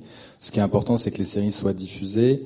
Il euh, y a, y a euh, on, on, sent qu'effectivement, euh, je, je, je, je, serais assez nul pour parler de ça parce que je, j'ai l'impression que d'un côté que Netflix vienne et propose à des gens français de faire des séries je le vois pas d'une façon immédiatement négative, mais peut-être que je suis très naïf. Euh, mais je me dis, tiens, s'il peut y avoir d'autres euh, sources de financement qui permettent, outre Canal+ ou Arte, de, euh, et, le service public, de faire de faire des choses audacieuses, intéressantes, pourquoi pas? J'ai pas l'impression que ce soit forcément tout de suite à, à condamner. J'en sais rien.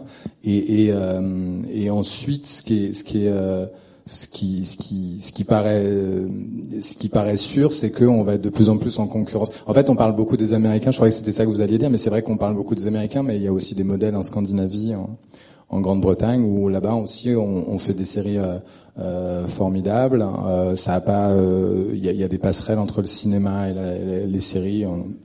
De manière hyper logique en Angleterre, faire une série extrêmement valorisée là-bas, beaucoup plus qu'ici. Ils ont certainement un, moins de problèmes que nous. La BBC fait des séries fantastiques. Enfin, il y a, euh, c'est peut-être plus de ce côté-là qu'il faudrait essayer d'observer comment ça se passe. Je crois qu'on nous fait Bonne signe soirée alors. Merci beaucoup à tous. Euh, merci. Merci. Merci. Merci beaucoup.